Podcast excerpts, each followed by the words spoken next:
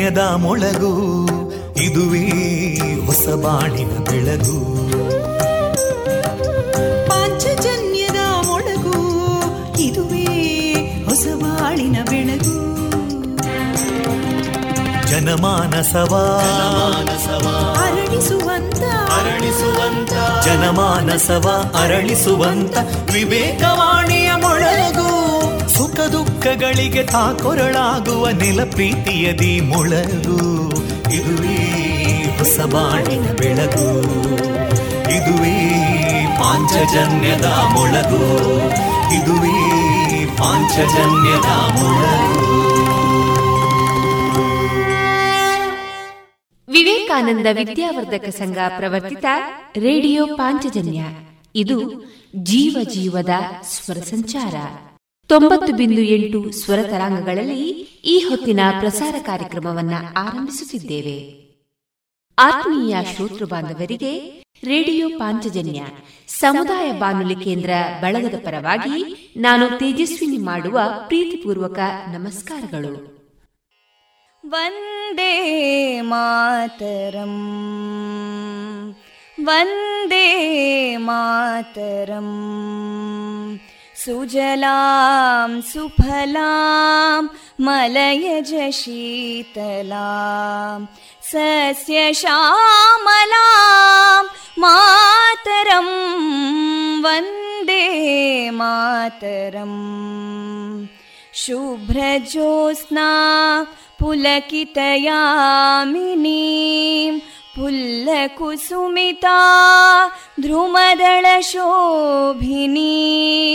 सुहासिनीं सुमधुरभाषिणीं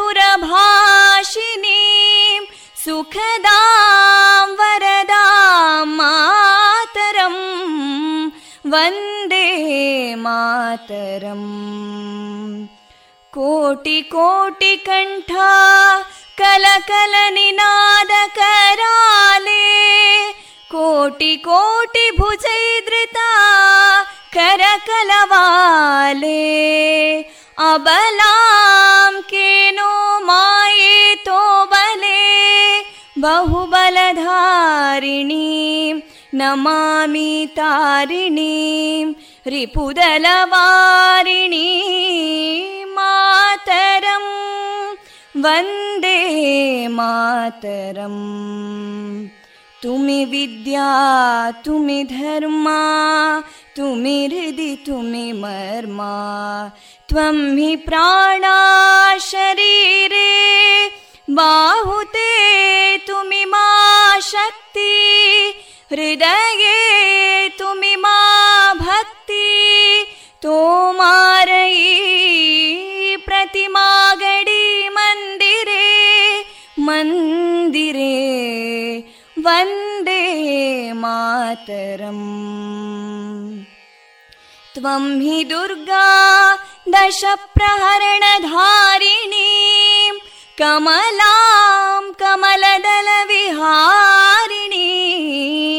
वाणीं विद्यादायिनीं नमामि त्वां नमामि कमलाम् अमलामतुलां सुजलां सुफलां मातरम् वन्दे मातरम् श्यामलां सरलां सुस्मितां भूषितां धरणीं भरणीं मातरम् वन्दे मातरम् वन्दे मातरम्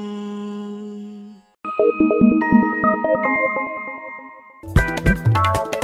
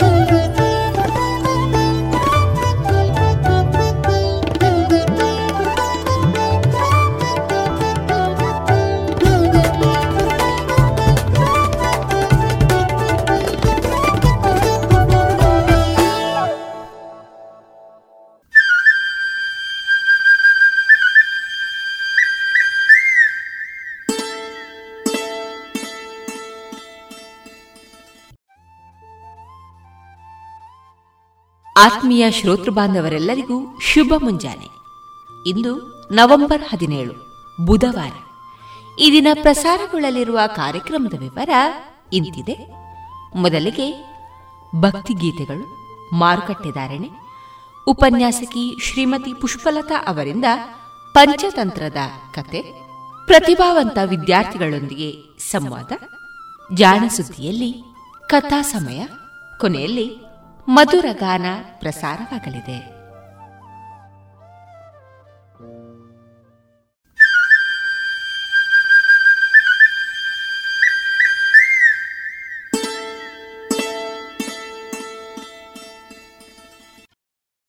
ಇದೀಗ ಮೊದಲಿಗೆ ಭಕ್ತಿಗೀತೆಗಳನ್ನ ಕೇಳೋಣ.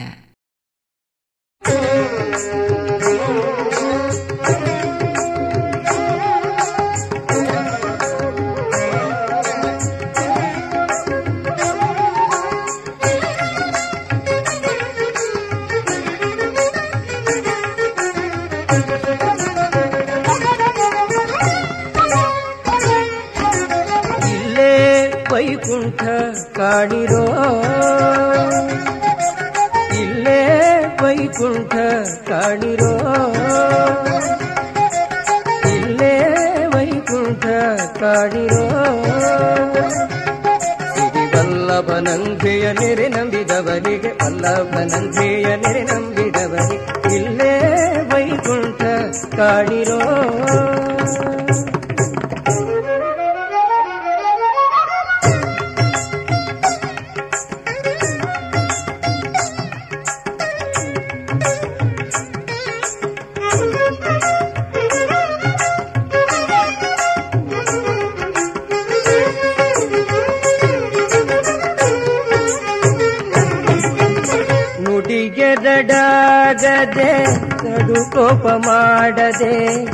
ಬಡತನ ಬಂದರು, ಲೆಕ್ಕಿಸದೆ. ನುಡಿಗೆರಡಾಗದೆ ಕಡು ಕೋಪ ಮಾಡದೆ. ಬಡತನ ಬಂದರು, ಲೆಕ್ಕಿಸದೆ. ಬೆಡಗು ಹೆಣ್ಣುಗಳ ಕಡೆಗಣ್ಣೊಳು ನೋಡದೆ, ದೃಢ ಚಿತ್ತದಲ್ಲಿ ನದಿಯ ನಂಬಿದರಿಗೆ ಇಲ್ಲೇ ವೈಕುಂಠ ಕಾಡಿರೋ.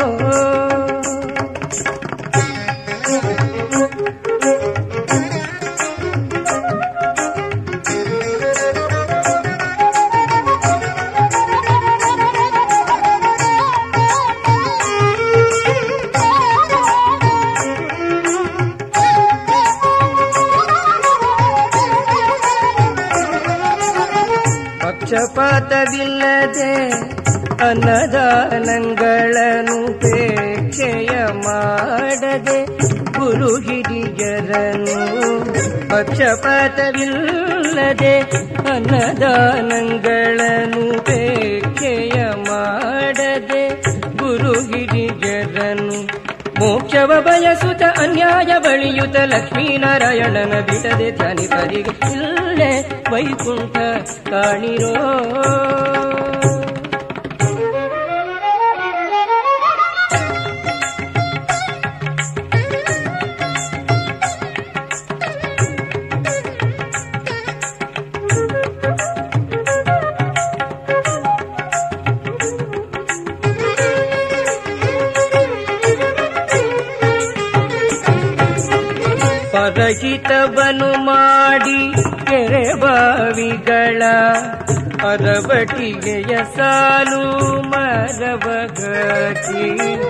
ಪರಹಿತವನು ಮಾಡಿ ಕೆರೆ ಬಾವಿಗಳ ಅರಬಟಿಗೆಯ ಸಾಲು ಮರಬಗಿ ಪದಗಿತವನು ಮಾಡಿ ಕೆರೆ ಬಾವಿಗಳ ಅಗಬಟಿಗೆಯ ಸಾಲು ಮರಬಗಿ ಸಿರಿಪುರದರ ಸುಶಿ ಪುರಂದರ ವಿಠಲನ ಸ್ಥಿರಚಿತ್ತದಲ್ಲಿ ಬಿಡದೆ ಸ್ಮರಿಸುತ್ತ ವೈಕುಂಠ ಕಾಣಿರೋ. ಸಿರಿವಲ್ಲಭನಂಗೆಯ ನೆರೆ ನಂಬಿದವರಿಗೆ ವಲ್ಲಭನಂಗೆಯ ನೆರೆ ನಂಬಿದವರಿಗೆ ಇಲ್ಲೇ ವೈಕುಂಠ ಕಾಣಿರೋ.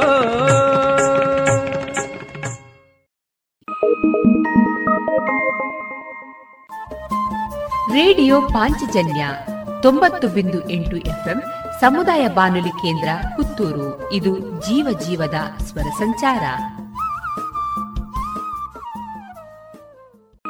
Thank you.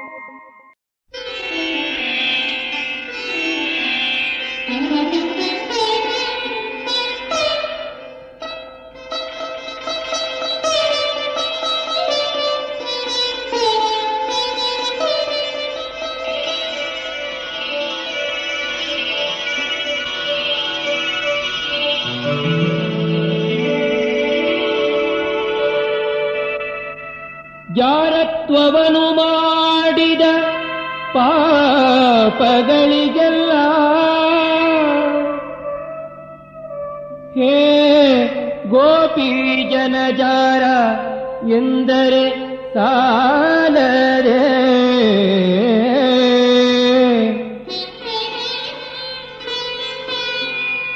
ಚೋರತ್ವವನು ಮಾಡಿದ ಪಾಪಗಳಿಗೆಲ್ಲ.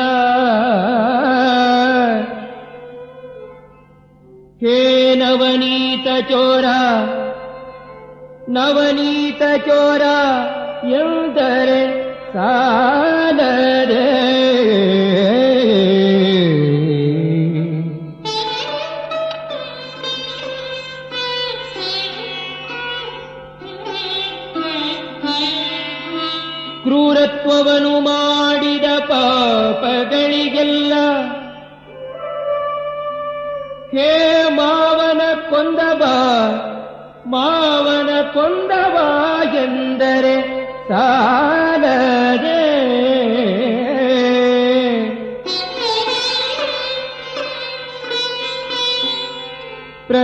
ಪ್ರತಿ ದಿವಸ ಮಾಡಿದ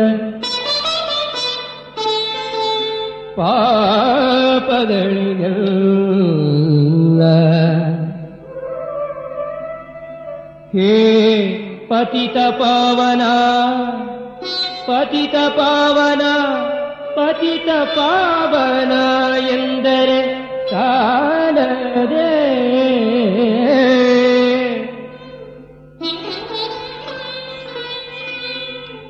ಇಂತಿಪ್ಪ ಮಹಿಮೆಗಳನ್ನು ಒಂದನಾದರು ಒಮ್ಮೆ.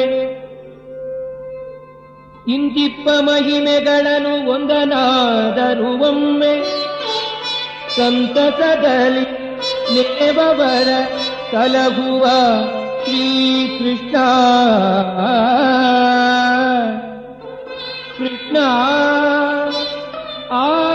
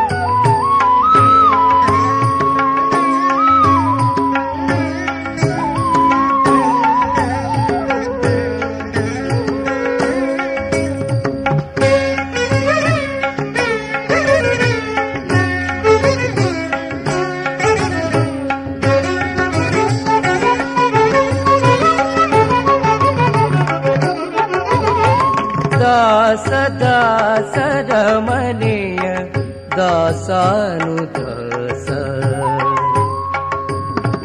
दास दासदा सरमणेय दासानुदास। श्रीश श्रीरङ्गा निममनय य दासा दास रमणीय दासानुदास। श्रीश श्रीरङ्गा निममने य दासा दास दासनमनेय दासानुदास।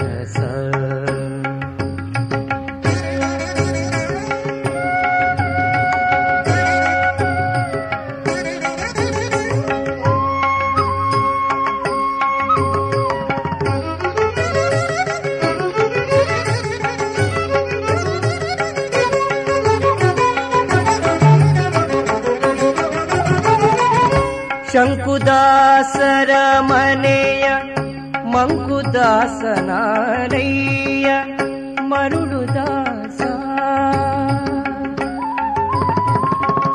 शङ्कुदासरमनेय मुदासनानैया मरुदास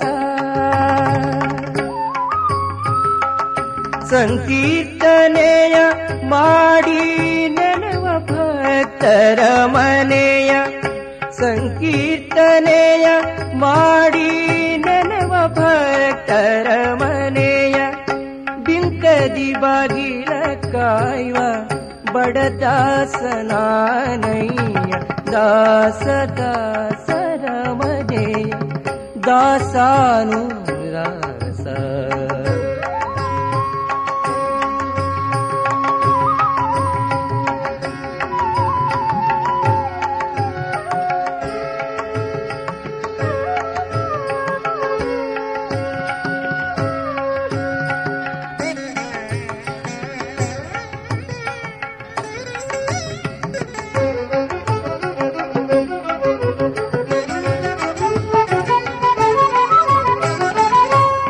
दास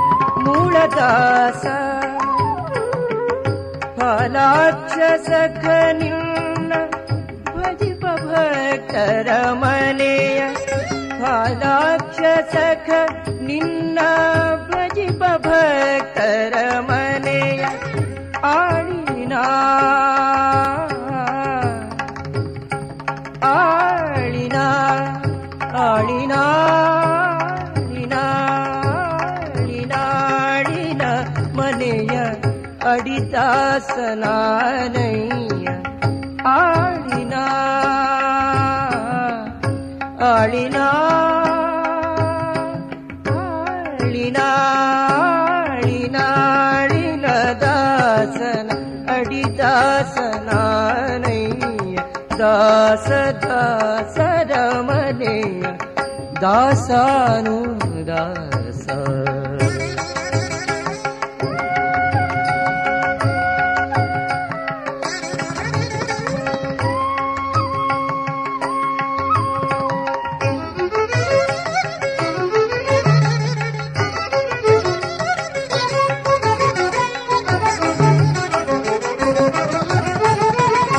ಹಲವು ದಾಸರ ಮನೆಯ ಹೊಲೆದಾಸನಾರಯ್ಯ ಹಲವು ದಾಸರ ಮನೆಯ ಹೊಲೆದಾಸನಾರಯ್ಯ ಕುಲವಿಲ್ಲದ ದಾಸ ಕುರುಬದಾಸ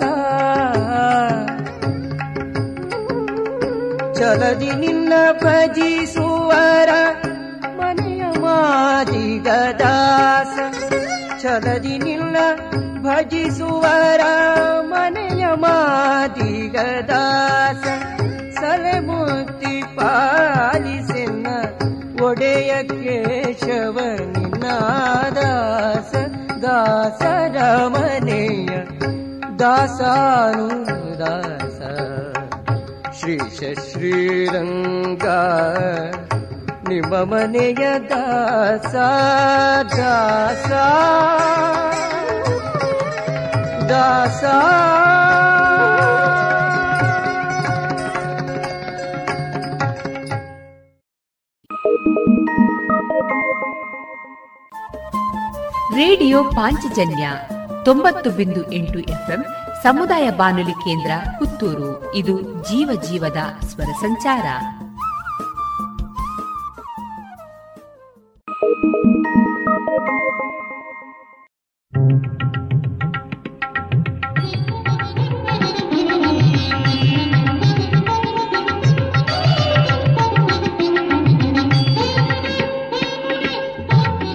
ಕೊಳಲನು ದುತ್ತ ಬಂದ ಗೋಪಿಯ ಕಂದ ಕೊಳಲನು ದುತ್ತ ಬಂದ ಗೋಪಿಯ ಕಂದ ಕೊಳಲನೂದುವುದು ಬಲು ಚಂದ ಕೊಳಲನೂದುತ್ತ ಬಂದ ಗೋಪಿಯ ಕಂದ ಕೊಳಲನೂದುವುದು ಬಲು ಚಂದ ಕೊಳಲ ಊದುತ್ತ ಬಂದ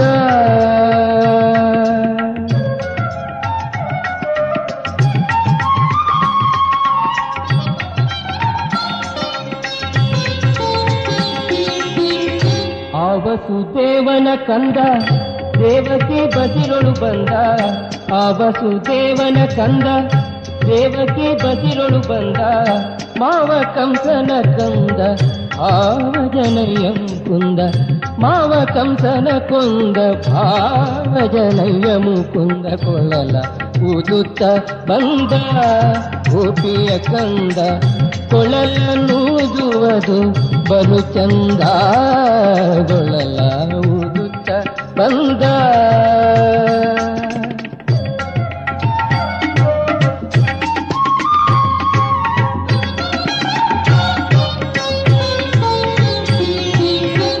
ಮುಂದೆ ಗೋವುಗಳ ಹಿಂಡು, ಹಿಂದೆ ಗೋಪಾಲರ ದಂಡು. ಮುಂದೆ ಗೋವುಗಳ ಹಿಂಡು ಹಿಂದೆ ಗೋಪಾಲರ ದಂಡು, ಮುಂದೆ ಗೋವುಗಳ ಹಿಂಡು. ಹಿಂದೆ ಗೋಪಾಲರ ದಂಡು, ಹಿಂಗದೆ ದೈತ್ಯರ ಕೊಂದ, ಪುರಂದರ ವಿಠಲ ಚಂದ. ಹಿಂಗದೆ ದೈತ್ಯರ ಕೊಂದ, ಪುರಂದರ ವಿಠಲ ಚಂದ. ಗೊಳಲ ಊದುತ್ತ ಬಂದ, ಗೋಪಿಯ ಕಂದ ಕೊಳಲನೂದುವುದು ಬಲು ಚಂದ ಕೊಳಲ ಊದುತ್ತ ಬಂದ. ಆ.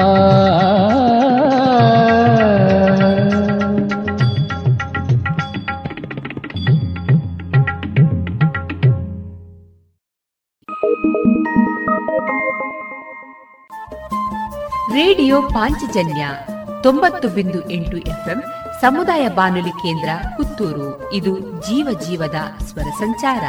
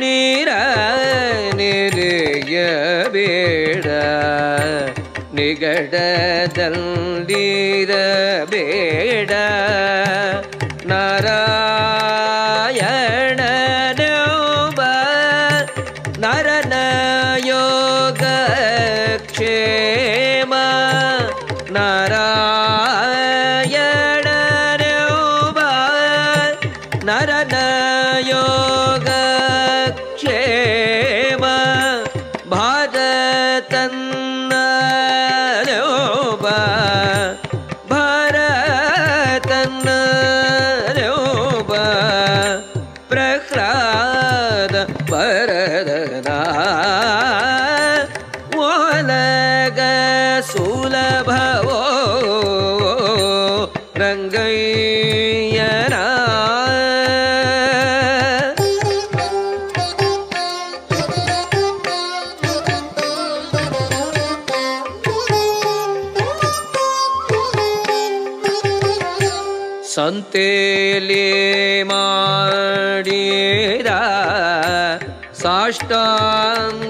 ನಮಸ್ಕಾರ.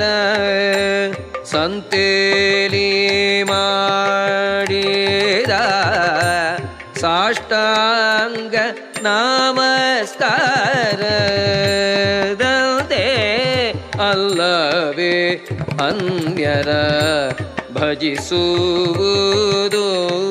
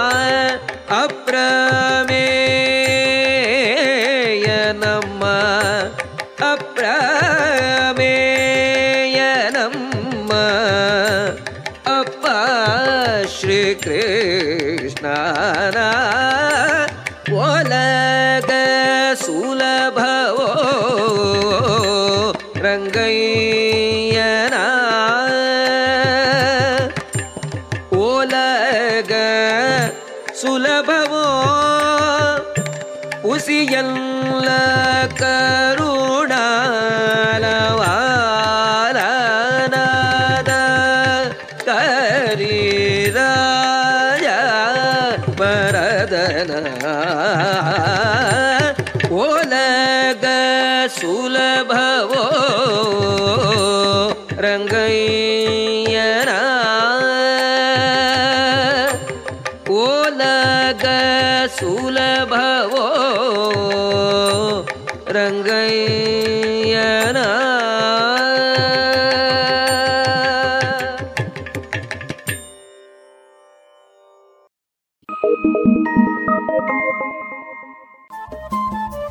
ರೇಡಿಯೋ ಪಾಂಚಜನ್ಯ ತೊಂಬತ್ತು ಬಿಂದು ಎಂಟು ಎಫ್ಎಂ ಸಮುದಾಯ ಬಾನುಲಿ ಕೇಂದ್ರ ಪುತ್ತೂರು. ಇದು ಜೀವ ಜೀವದ ಸ್ವರ ಸಂಚಾರ.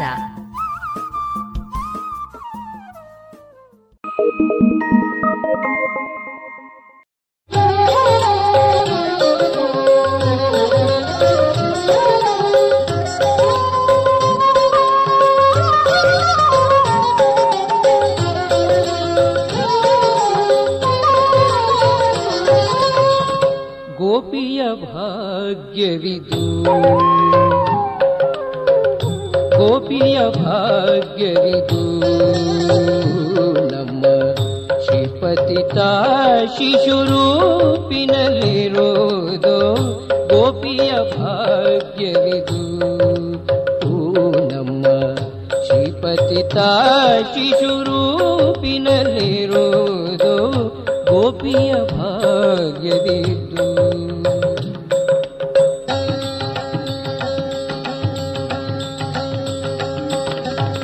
ಕಡುಮುತ್ತು ರಂಗನ ತೊಡೆಯ ಮೇಲೆತ್ತುತ್ತ ಜಡೆಯ ಗೆಳೆದು ಮುಡಿಸಿ ಬೇಗ. ಕಡುಮುತ್ತು ರಂಗನ ತೊಡೆಯ ಮೇಲೆತ್ತುತ್ತ ಜಡೆಯ ಗೆಣೆದು ಹೂ ಮುಡಿಸಿ ಬೇಗ ಬಿಡದೆ ಮುತ್ತಿನ ಚಂದರಳೆಲೆಯನ್ನು, ಬಿಡದೆ ಮುತ್ತಿನ ಚಂದರಳೆಲೆಯನ್ನು ಸಡಗರದಿಂದ ತಾಲಂಕರಿಸಿದಳು. ಸಡಗರದಿಂದ ತಾಲಂಕರಿಸಿದಳು. ಗೋಪಿಯ ಭಾಗ್ಯವಿದು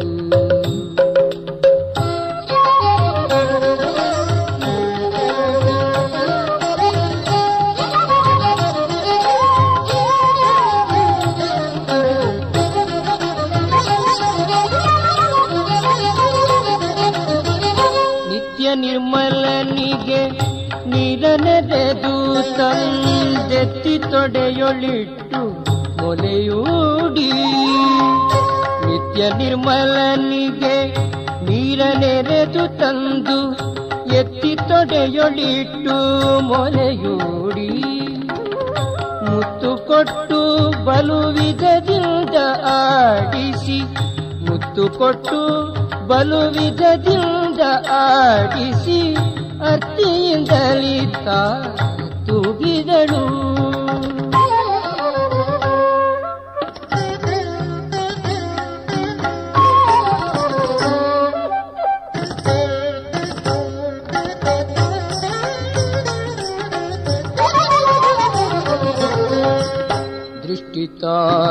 ದೃಷ್ಟಿತಾಗಿತೆಂದು ಇಟ್ಟು ವಿಭೂತಿಯ ದೃಷ್ಟಿತಾಗಿತೆಂದು ಇಟ್ಟು ವಿಭೂತಿಯ ತಟ್ಟೆಯೊಳರತಿಯ ಬೆಳಗಿ ಬೇಗ ತಟ್ಟನೆ ಉಪ್ಪು ಬೇವು ನಿವಾಳಿಸಿ ತಟ್ಟನೆ ಉಪ್ಪು ಬೇವು ನಿವಾಳಿಸಿ ತೊಟ್ಟಿಲೊಳಿಟ್ಟು ತಾ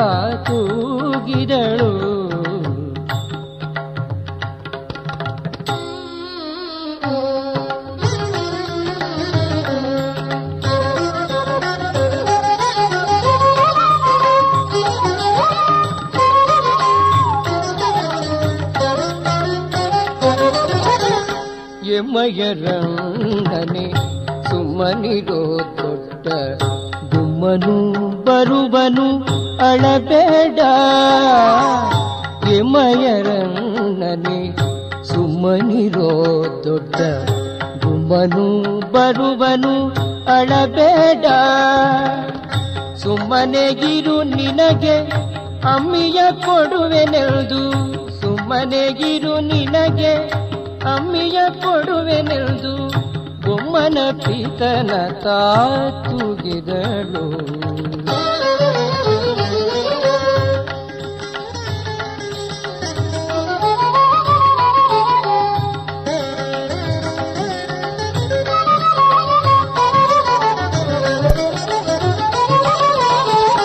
ಮಾಧವ ಜೋ ಮಧುಸೂದನ ಜೋ ಜೋ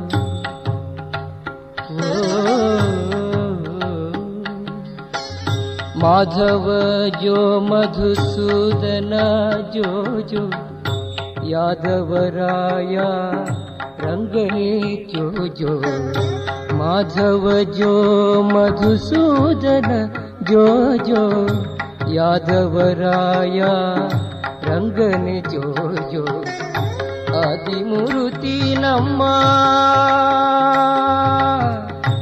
आ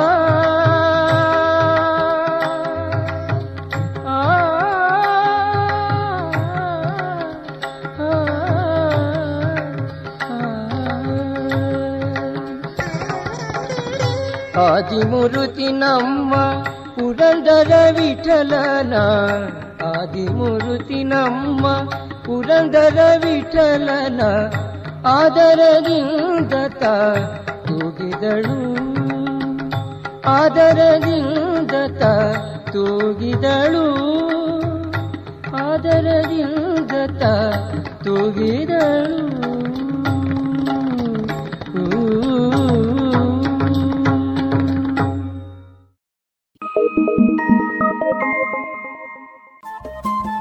ರೇಡಿಯೋ ಪಾಂಚಜನ್ಯ ತೊಂಬತ್ತು ಬಿಂದು ಎಂಟು ಎಫ್ಎಂ ಸಮುದಾಯ ಬಾನುಲಿ ಕೇಂದ್ರ ಪುತ್ತೂರು. ಇದು ಜೀವ ಜೀವದ ಸ್ವರ ಸಂಚಾರ.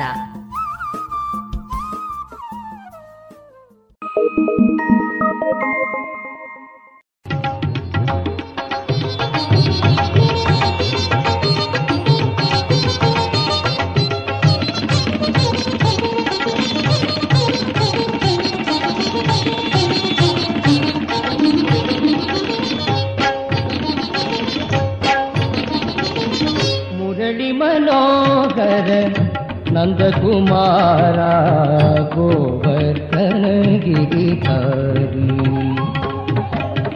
गोपाल कृष्ण मुरारी। मुरली मनोहर नंद कुमारा गोवर्धन गिरिधारी गोपाल कृष्ण मुरारी। ी मनोगर मुरली मनोगर मुरली मनोगर नन्द कुमार मुरळी मनोगर नन्द कुमार गोवर्धन गीता गोपाल कृष्ण मुरळी मनोगर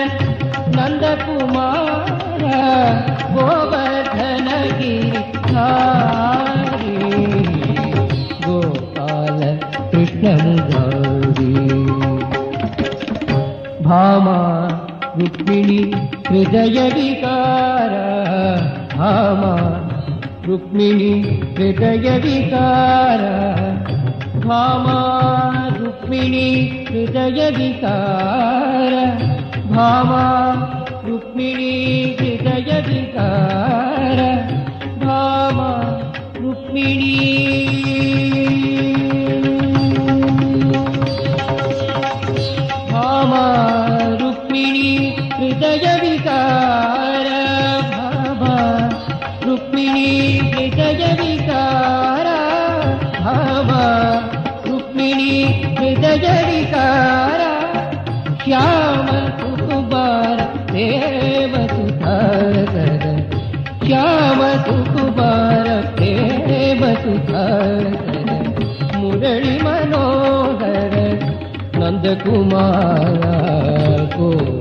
धन गिरिना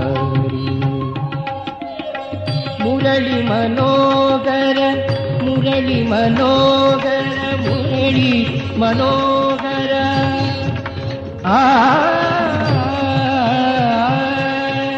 मरली मनोहर नन्दकुमा मरली मन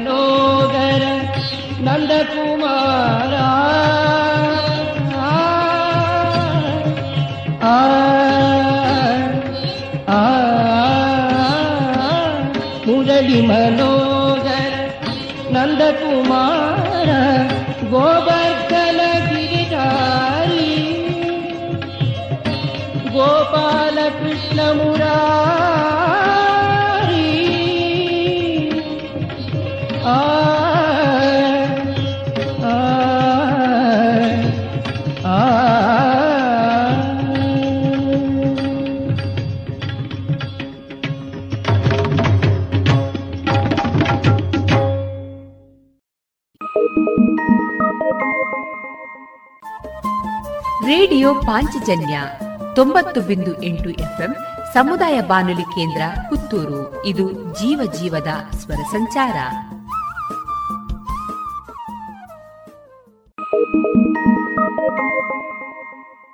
ಜಗವ ಸುತ್ತಿಹುದೆಲ್ಲ ನಿನ್ನ ಮಾಯವಯ್ಯ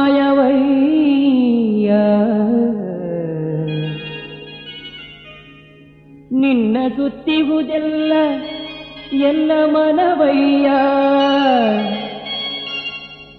ಜಗವ ಸುತ್ತಿಹುದೆಲ್ಲ ನಿನ್ನ ಮಾಯವಯ್ಯ. ನಿನ್ನ ಸುತ್ತಿಹುದೆಲ್ಲ ಎಲ್ಲ ಮನವಯ್ಯ.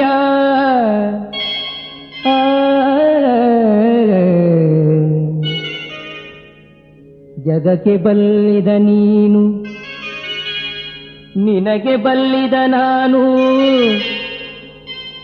ಜಗಕ್ಕೆ ಬಲ್ಲಿದ ನೀನು. ನಿನಗೆ ಬಲ್ಲಿದ ನಾನು. ಮೂರು ಜಗವು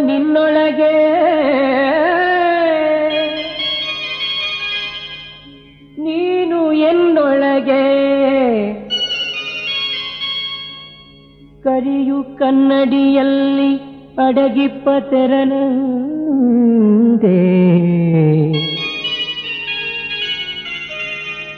ಕರಿಯು ಕನ್ನಡಿಯಲ್ಲಿ ಅಡಗಿಪ್ಪ ತೆರನಂತೆ. ಎನ್ನೊಳು ಅಡಗಿದೆಯೋ ಪುರಂದರ ವಿಠಲ. ಎನ್ನೊಳು ಅಡಗಿದೆಯೋ ಪುರಂದರ ವಿಠಲ ಆ ಆ ಆ ಆ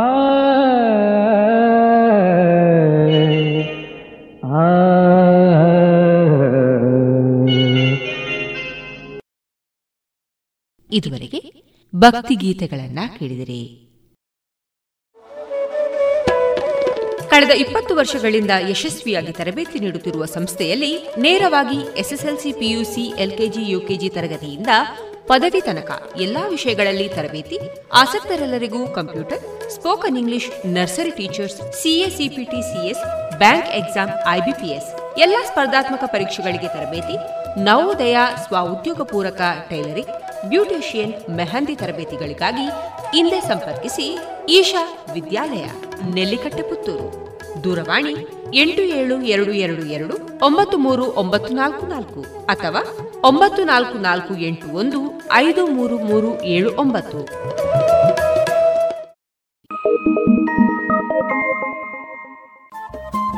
ರೇಡಿಯೋ ಪಾಂಚಜನ್ಯ ತೊಂಬತ್ತು ಬಿಂದು ಎಂಟು ಎಫ್ಎಂ ಸಮುದಾಯ ಬಾನುಲಿ ಕೇಂದ್ರ ಪುತ್ತೂರು. ಇದು ಜೀವ ಜೀವದ ಸ್ವರ ಸಂಚಾರ.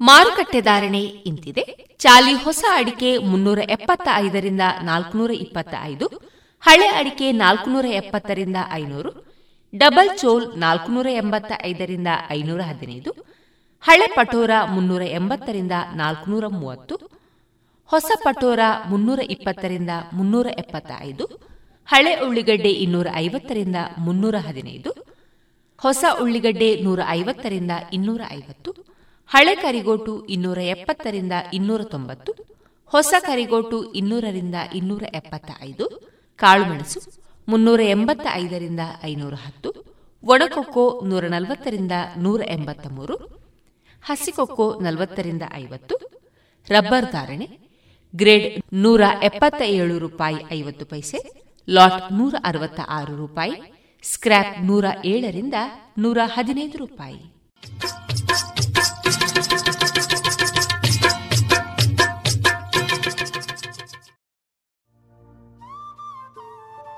ಇನ್ನೀಗ ಉಪನ್ಯಾಸಕಿ ಶ್ರೀಮತಿ ಪುಷ್ಪಲತಾ ಅವರಿಂದ ಪಂಚತಂತ್ರದ ಕಥೆಯನ್ನ ಕೇಳೋಣ. ಪಾಂಚಜನ್ಯದ ಕೇಳುಗರಿಗೆ ನಮಸ್ಕಾರ. ಪಂಚತಂತ್ರದ ಮುಂದುವರಿದ ಕಥೆಯಲ್ಲಿ ಬುದ್ಧಿಗೇಡಿಯಾದ ಮಂಗನ ಕಥೆಯನ್ನ ಇಂದು ತಿಳಿದುಕೊಳ್ಳೋಣ. ಒಂದಾನೊಂದು ಪಟ್ಟಣದಲ್ಲಿ ಒಬ್ಬ ಶ್ರೀಮಂತನು ಊರ ಹೊರಗೆ ಒಂದು ಭವ್ಯವಾದ ಮಂದಿರವನ್ನು ಕಟ್ಟಿಸತೊಡಗಿದನು.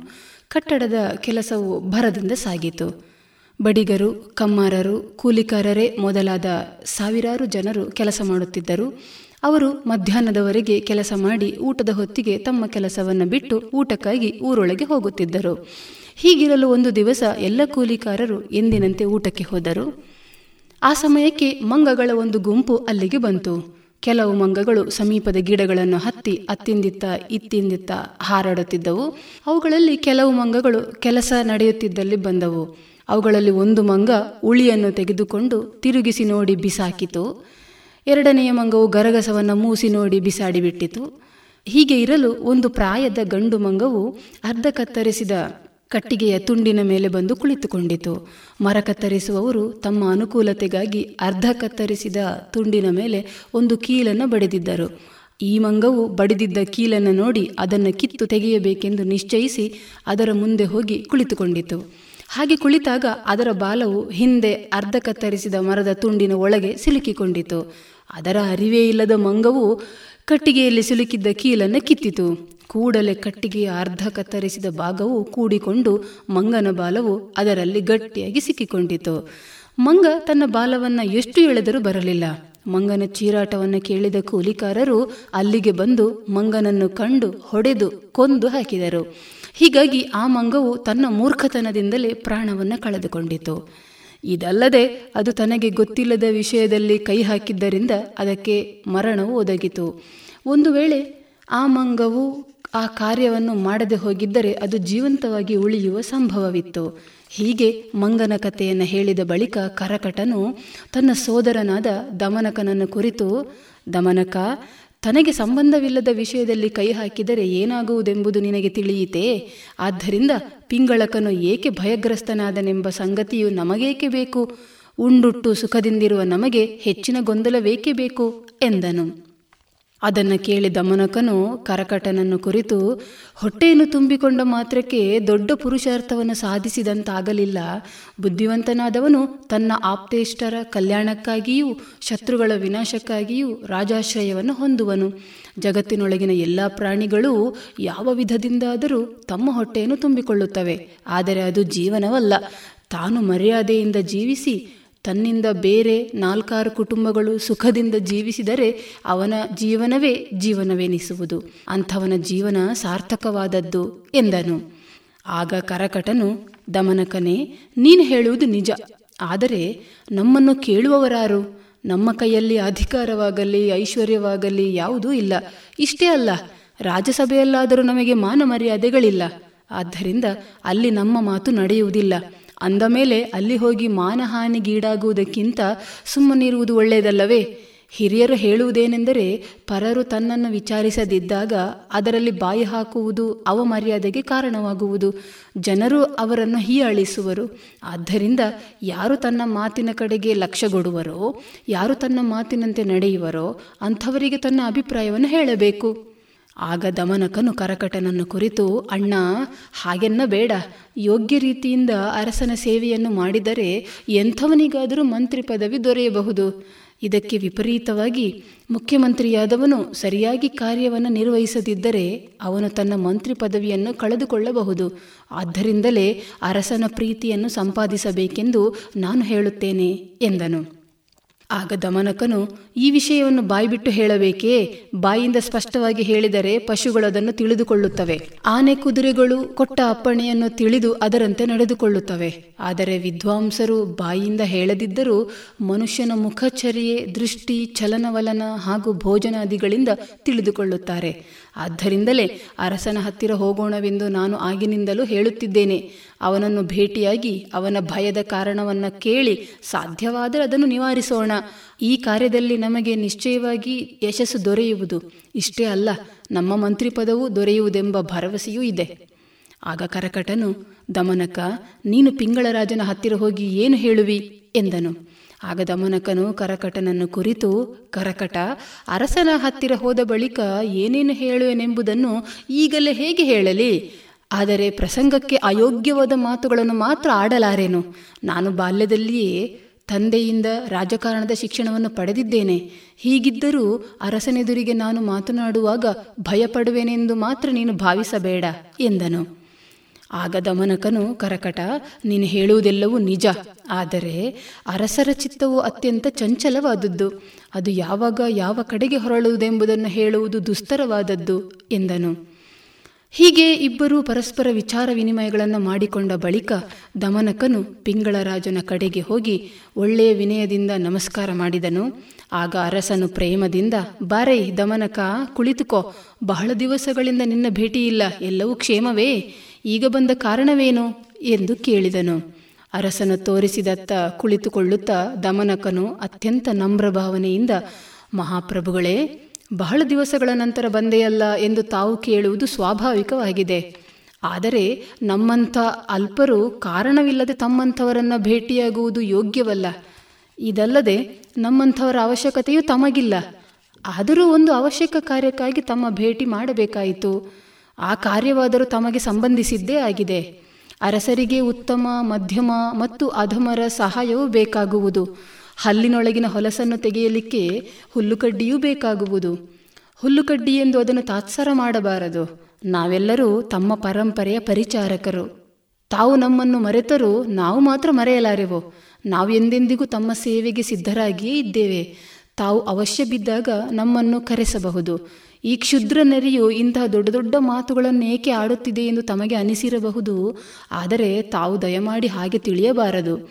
ಉತ್ತಮವಾದ ರೇಷ್ಮೆಯು ಕ್ಷುದ್ರವಾದ ಕೀಟದಿಂದಲೇ ಆಗುವುದು. ಶ್ರೇಷ್ಠವಾದ ಬಂಗಾರವು ಕಲ್ಲು ಮಣ್ಣುಗಳಲ್ಲಿ ದೊರೆಯುವುದು. ಕಮಲವು ಕೆಸರಿನಲ್ಲೇ ಹುಟ್ಟುವುದು. ಅದರಂತೆಯೇ ಕ್ಷುದ್ರನಾದ ನನ್ನಿಂದಲೂ ಮಹತ್ವದ ಕಾರ್ಯಗಳು ಜರುಗಬಹುದು, ಎಂದನು. ದಮನಕನ ಮಾತುಗಳನ್ನು ಕೇಳಿ ಪಿಂಗಳಕನು ಯೋಚನೆಗೊಳಗಾದನು. ಅವನು ಹೀಗೆ ವಿವರವಾಗಿ ಮಾತನಾಡುವುದರ ಕಾರಣ ಅರಸನಿಗೆ ತಿಳಿಯಲಿಲ್ಲ. ಅವನು ತನ್ನಲ್ಲಿಯೇ ಆಲೋಚಿಸಿ, ದಮನಕ, ನಿನ್ನ ಅಭಿಪ್ರಾಯವೇನೆಂದು ನನಗಂತೂ ತಿಳಿಯಲಿಲ್ಲ. ನೀನು ಯಾವುದೋ ಒಂದು ಗೂಢ ವಿಷಯದ ವಿಚಾರಕ್ಕಾಗಿ ಬಂದಿರಬಹುದೆಂದು ನನಗನಿಸುತ್ತದೆ. ನಿನ್ನ ತಂದೆಯವರು ಎಷ್ಟೋ ಸಮಯದವರೆಗೆ ನನ್ನ ಮುಖ್ಯಮಂತ್ರಿಗಳಾಗಿದ್ದರು ಮತ್ತು ಅತ್ಯಂತ ನಂಬಿಗಸ್ತರಾಗಿದ್ದರು ಅಂಥವರ ಮಗನಾದ ನೀನಾದರೂ ನಮಗೆ ನಂಬಿಗಸ್ತನೇ ಅಂದ ಮೇಲೆ ನೀನು ಏನು ಹೇಳಬೇಕಾಗಿದೆಯೋ ಅದನ್ನು ಸ್ಪಷ್ಟವಾಗಿ ಹೇಳು. ಮನಸ್ಸಿನಲ್ಲಿ ಸಂಕೋಚ ಪಡಬೇಡ ಎಂದನು. ಮಹಾತಂತ್ರಗಾರನಾದ ದಮನಕನಿಗೆ ಸಮಯಕ್ಕೆ ತಕ್ಕಂತೆ ಮಾತನಾಡುವ ಕಲೆಯು ಚೆನ್ನಾಗಿ ಸಾಧಿಸಿತ್ತು. ಅದರಿಂದ ಅವನು ಕೂಡಲೇ ಪಿಂಗಳಕನನ್ನು ಕುರಿತು, ಒಡೆಯ, ಅರಸರೊಂದಿಗೆ ಮಾತನಾಡುವಾಗ ಬಹಳ ಜಾಗರೂಕತೆಯಿಂದ ಇರಬೇಕಾಗುವುದು. ಮಾತನಾಡುವುದರಲ್ಲಿ ಏನಾದರೂ ಹೆಚ್ಚು ಕಡಿಮೆಯಾದರೆ ಅದರ ಪರಿಣಾಮವು ಭೀಕರವಾಗಿರುವುದೆಂದು ತಿಳಿದು ತಾವು ನನಗೆ ಏಕಾಂತದಲ್ಲಿ ಅವಕಾಶವನ್ನು ಒದಗಿಸಿಕೊಟ್ಟರೆ ನಾನು ಹೇಳತಕ್ಕದ್ದನ್ನೆಲ್ಲ ವಿವರವಾಗಿ ತಿಳಿಸುವೆನು ಎಂದನು. ದಮನಕನ ಮಾತುಗಳು ಅರಸನಿಗೆ ನಿಜವಾಗಿ ತೋರಿತು. ಅದರಂತೆಯೇ ಸಭಾಸದರಾದ ಹುಲಿ, ತೋಳ ಮೊದಲಾದವರು ದಮನಕನ ಮಾತು ಅರ್ಥವಾದವರಂತೆ ಸಭೆಯಿಂದ ಎದ್ದು ಹೋದವು. ತನ್ನ ಸಭಿಕರ ನಡೆಯನ್ನು ಕಂಡು ಅರಸನಿಗೆ ಹೆಮ್ಮೆ ಎನಿಸಿತು. ಏಕಾಂತದ ಸಭೆಯಲ್ಲಿ ಪಿಂಗಳರಾಜನು ದಮನಕನ ಮುಖವನ್ನು ನೋಡಿದನು. ಅದರಲ್ಲಿ, ನಿನಗೆ ಏನು ಹೇಳಬೇಕಾಗಿದೆಯೋ ಅದನ್ನು ಸ್ಪಷ್ಟವಾಗಿ ಹೇಳು ಎಂಬ ಅರ್ಥವಿತ್ತು. ಈ ಅರ್ಥವನ್ನು ತಿಳಿದ ದಮನಕನು ಅರಸನನ್ನು ಕುರಿತು, ಪ್ರಭುಗಳೇ ಆಗಲೇ ತಾವು ನೀರು ಕುಡಿಯಲಿಕ್ಕೆ ಹೊಳೆಗೆ ಹೋಗಿದ್ದಿರಲ್ಲವೇ? ಆದರೆ ನೀರು ಕುಡಿಯದೆ ಹಾಗೆಯೇ ತಿರುಗಿ ಬಂದ ಕಾರಣವೇನು? ಎಂದು ಕೇಳಿದನು. ದಮನಕನ ಈ ಪ್ರಶ್ನೆಯಿಂದ ಪಿಂಗಳಕನು ಗೊಂದಲದಲ್ಲಿ ಬಿದ್ದನು. ಯಾಕೆಂದರೆ ತಾನು ಯಾವುದೋ ಗರ್ಜನೆಗೆ ಹೆದರಿ ನೀರು ಕುಡಿಯದೆ ಹಾಗೆ ಬಂದದ್ದಕ್ಕಾಗಿ ಅವನಿಗೆ ನಾಚಿಕೆಯುಂಟಾಯಿತು. ಅವನು ಅದನ್ನು ತೋರಗೊಡದೆ ನಗುತ್ತಾ ಅದಕ್ಕೇನು ಕಾರಣ? ನನಗೆ ನೀರಡಿಕೆ ಆಗಿರಲಿಲ್ಲ. ಸುಮ್ಮನೆ ನದಿಯ ಕಡೆಗೆ ಹೋಗಿದ್ದೆನು. ಅಲ್ಲಿ ಏನು ಕೆಲಸವಿಲ್ಲದ್ದರಿಂದ ಮರಳಿ ಬಂದೆನು, ಎಂದನು. ದಮನಕನಾದರೂ ಕಡಿಮೆಯವನೇನಲ್ಲ. ಪರಂಪರೆಯಿಂದ ಮಂತ್ರಿಯ ಮನೆತನದವನು ಆದ್ದರಿಂದ ಅವನಾದರೂ ಮಹಾಬುದ್ಧಿವಂತ ಮಂತ್ರಿಯಾಗಿದ್ದನು. ಅರಸನು ತನ್ನ ಭಯದ ಕಾರಣವನ್ನು ಬಚ್ಚಿಡ ಹತ್ತಿದ್ದಾನೆಂದು ಕೂಡಲೇ ತಿಳಿದುಕೊಂಡನು. ಅದನ್ನು ಬಹಿರಂಗಪಡಿಸಬೇಕೆಂದು ನಿಶ್ಚಯಿಸಿ ಬೇರೆಂದು ಉಪಾಯ ಮಾಡಿದನು. ಮಹಾರಾಜರೇ ಆ ವಿಷಯ ಅತ್ಯಂತ ಮಹತ್ವವಾಗಿದ್ದರೆ ನನ್ನಂಥವನೆದುರಿಗೆ ಹೇಳಬಾರದೆಂದರೆ ಹೇಳಲೇಬೇಕೆಂದು ನಾನು ಒತ್ತಾಯಪಡಿಸುವುದಿಲ್ಲ. ಯಾಕೆಂದರೆ ಮಹತ್ವದ ವಿಷಯವನ್ನು ಅತ್ಯಂತ ನಂಬುಗೆಯವರ ಎದುರಿಗಲ್ಲದೆ ಬೇರೆಯವರ ಮುಂದೆ ಹೇಳಬಾರದೆಂದು ಹಿರಿಯರು ಹೇಳುತ್ತಾರೆ. ದಮನಕನ ಮಾತುಗಳು ಪಿಂಗಳನಿಗೆ ಚುಚ್ಚಿತು. ಸ್ವಲ್ಪ ಹೊತ್ತು ತನ್ನಲ್ಲಿ ತಾನೇ ವಿಚಾರ ಮಾಡಿಕೊಂಡು, ಇವನು ಮಹಾಬುದ್ಧಿವಂತನಿದ್ದಾನೆ. ನಿಜವಾದ ಸಂಗತಿಯನ್ನು ಇವನ ಮುಂದೆ ಹೇಳಿದರೆ ಲಾಭವಾದರೂ ಆಗಬಹುದು ಎಂದು ನಿಶ್ಚಯಿಸಿ ದಮನಕ, ನೀನು ಅತ್ಯಂತ ನಂಬಿಗಸ್ತರಲ್ಲಿ ಒಬ್ಬನು. ಆದ್ದರಿಂದ ನಿನ್ನೆದುರಿಗೆ ನಿಜವನ್ನು ಮುಚ್ಚಿಡಲಾರೆನೋ, ನಿನಗೆ ಈಗ ಯಾವುದಾದರೂ ಶಬ್ದ ಕೇಳಿ ಬರುತ್ತಿದೆಯೇ? ಎಂದನು. ಮಹಾರಾಜನೇ, ಹೌದು, ದೂರದಿಂದ ಭಯಂಕರವಾದ ಶಬ್ದವು ನನಗೂ ಕೇಳಿ ಬರುತ್ತಿದೆ. ಆದರೆ ಅದರಿಂದ ನಮಗೇನು ಪ್ರಯೋಜನ? ಎಂದನು. ದಮನಕ, ನೀರು ಕುಡಿಯಲಿಕ್ಕೆ ಹೋದಾಗ ಕೇಳಿದ ಆ ಶಬ್ದದಿಂದ ನನಗೆ ಭಯ ಉಂಟಾಗಿದೆ. ಆದ್ದರಿಂದ ಈ ಅರಣ್ಯವನ್ನು ಬಿಟ್ಟು ಬೇರೆ ಕಡೆಗೆ ಹೋಗಬೇಕೆಂದು ಚಿಂತಿಸಿದ್ದೇನೆ. ಎಂದು ಹೇಳಲು ದಮನಕನು ಪಿಂಗಳನನ್ನು ಕುರಿತು, ಮಹಾಪ್ರಭು, ಕೇವಲ ಶಬ್ದಶ್ರವಣದಿಂದ ಭಯಗೊಳ್ಳುವುದು ಯೋಗ್ಯವಲ್ಲ. ತಾವು ಎದೆಗುಂದಬಾರದು. ಆ ಶಬ್ದವು ಯಾತರದು, ಎಲ್ಲಿಂದ ಬಂತು ಎಂಬುದನ್ನು ಶೋಧಿಸಬೇಕು. ಹಿಂದೆ ಒಂದು ನರಿಯೂ ಸಹ ನಮ್ಮಂತೆಯೇ ಸಪ್ಪಳಕ್ಕೆ ಹೆದರಿತು. ಆದರೆ ಅದು ಅದನ್ನು ಮತ್ತೆ ಪರೀಕ್ಷಿಸಿದಾಗ ಅದರ ಭೀತಿಯು ಹೊರಟು ಹೋಯಿತು ಅದರಿಂದ ತಾವು ಹಾಗೆಯೇ ಮಾಡಬೇಕು. ಆಗ ಪಿಂಗಳಕನು, ದಮನಕ, ಆ ನರಿಯ ಕಥೆಯು ಯಾವುದು? ಅದು ನನಗೆ ವಿವರವಾಗಿ ಹೇಳು, ಅಂದನು. ಮಹಾಪ್ರಭು, ಅವಶ್ಯಕವಾಗಿ ಹೇಳುತ್ತೇನೆ, ಎಂದು ದಮನಕನು ಆ ನರಿಯ ಕಥೆಯನ್ನು ಹೇಳತೊಡಗಿದನು. ಇದುವರೆಗೆ ಶ್ರೀಮತಿ ಪುಷ್ಪಲತಾ ಅವರಿಂದ ಪಂಚತಂತ್ರದ ಕಥೆಯನ್ನ ಕೇಳಿದಿರಿ.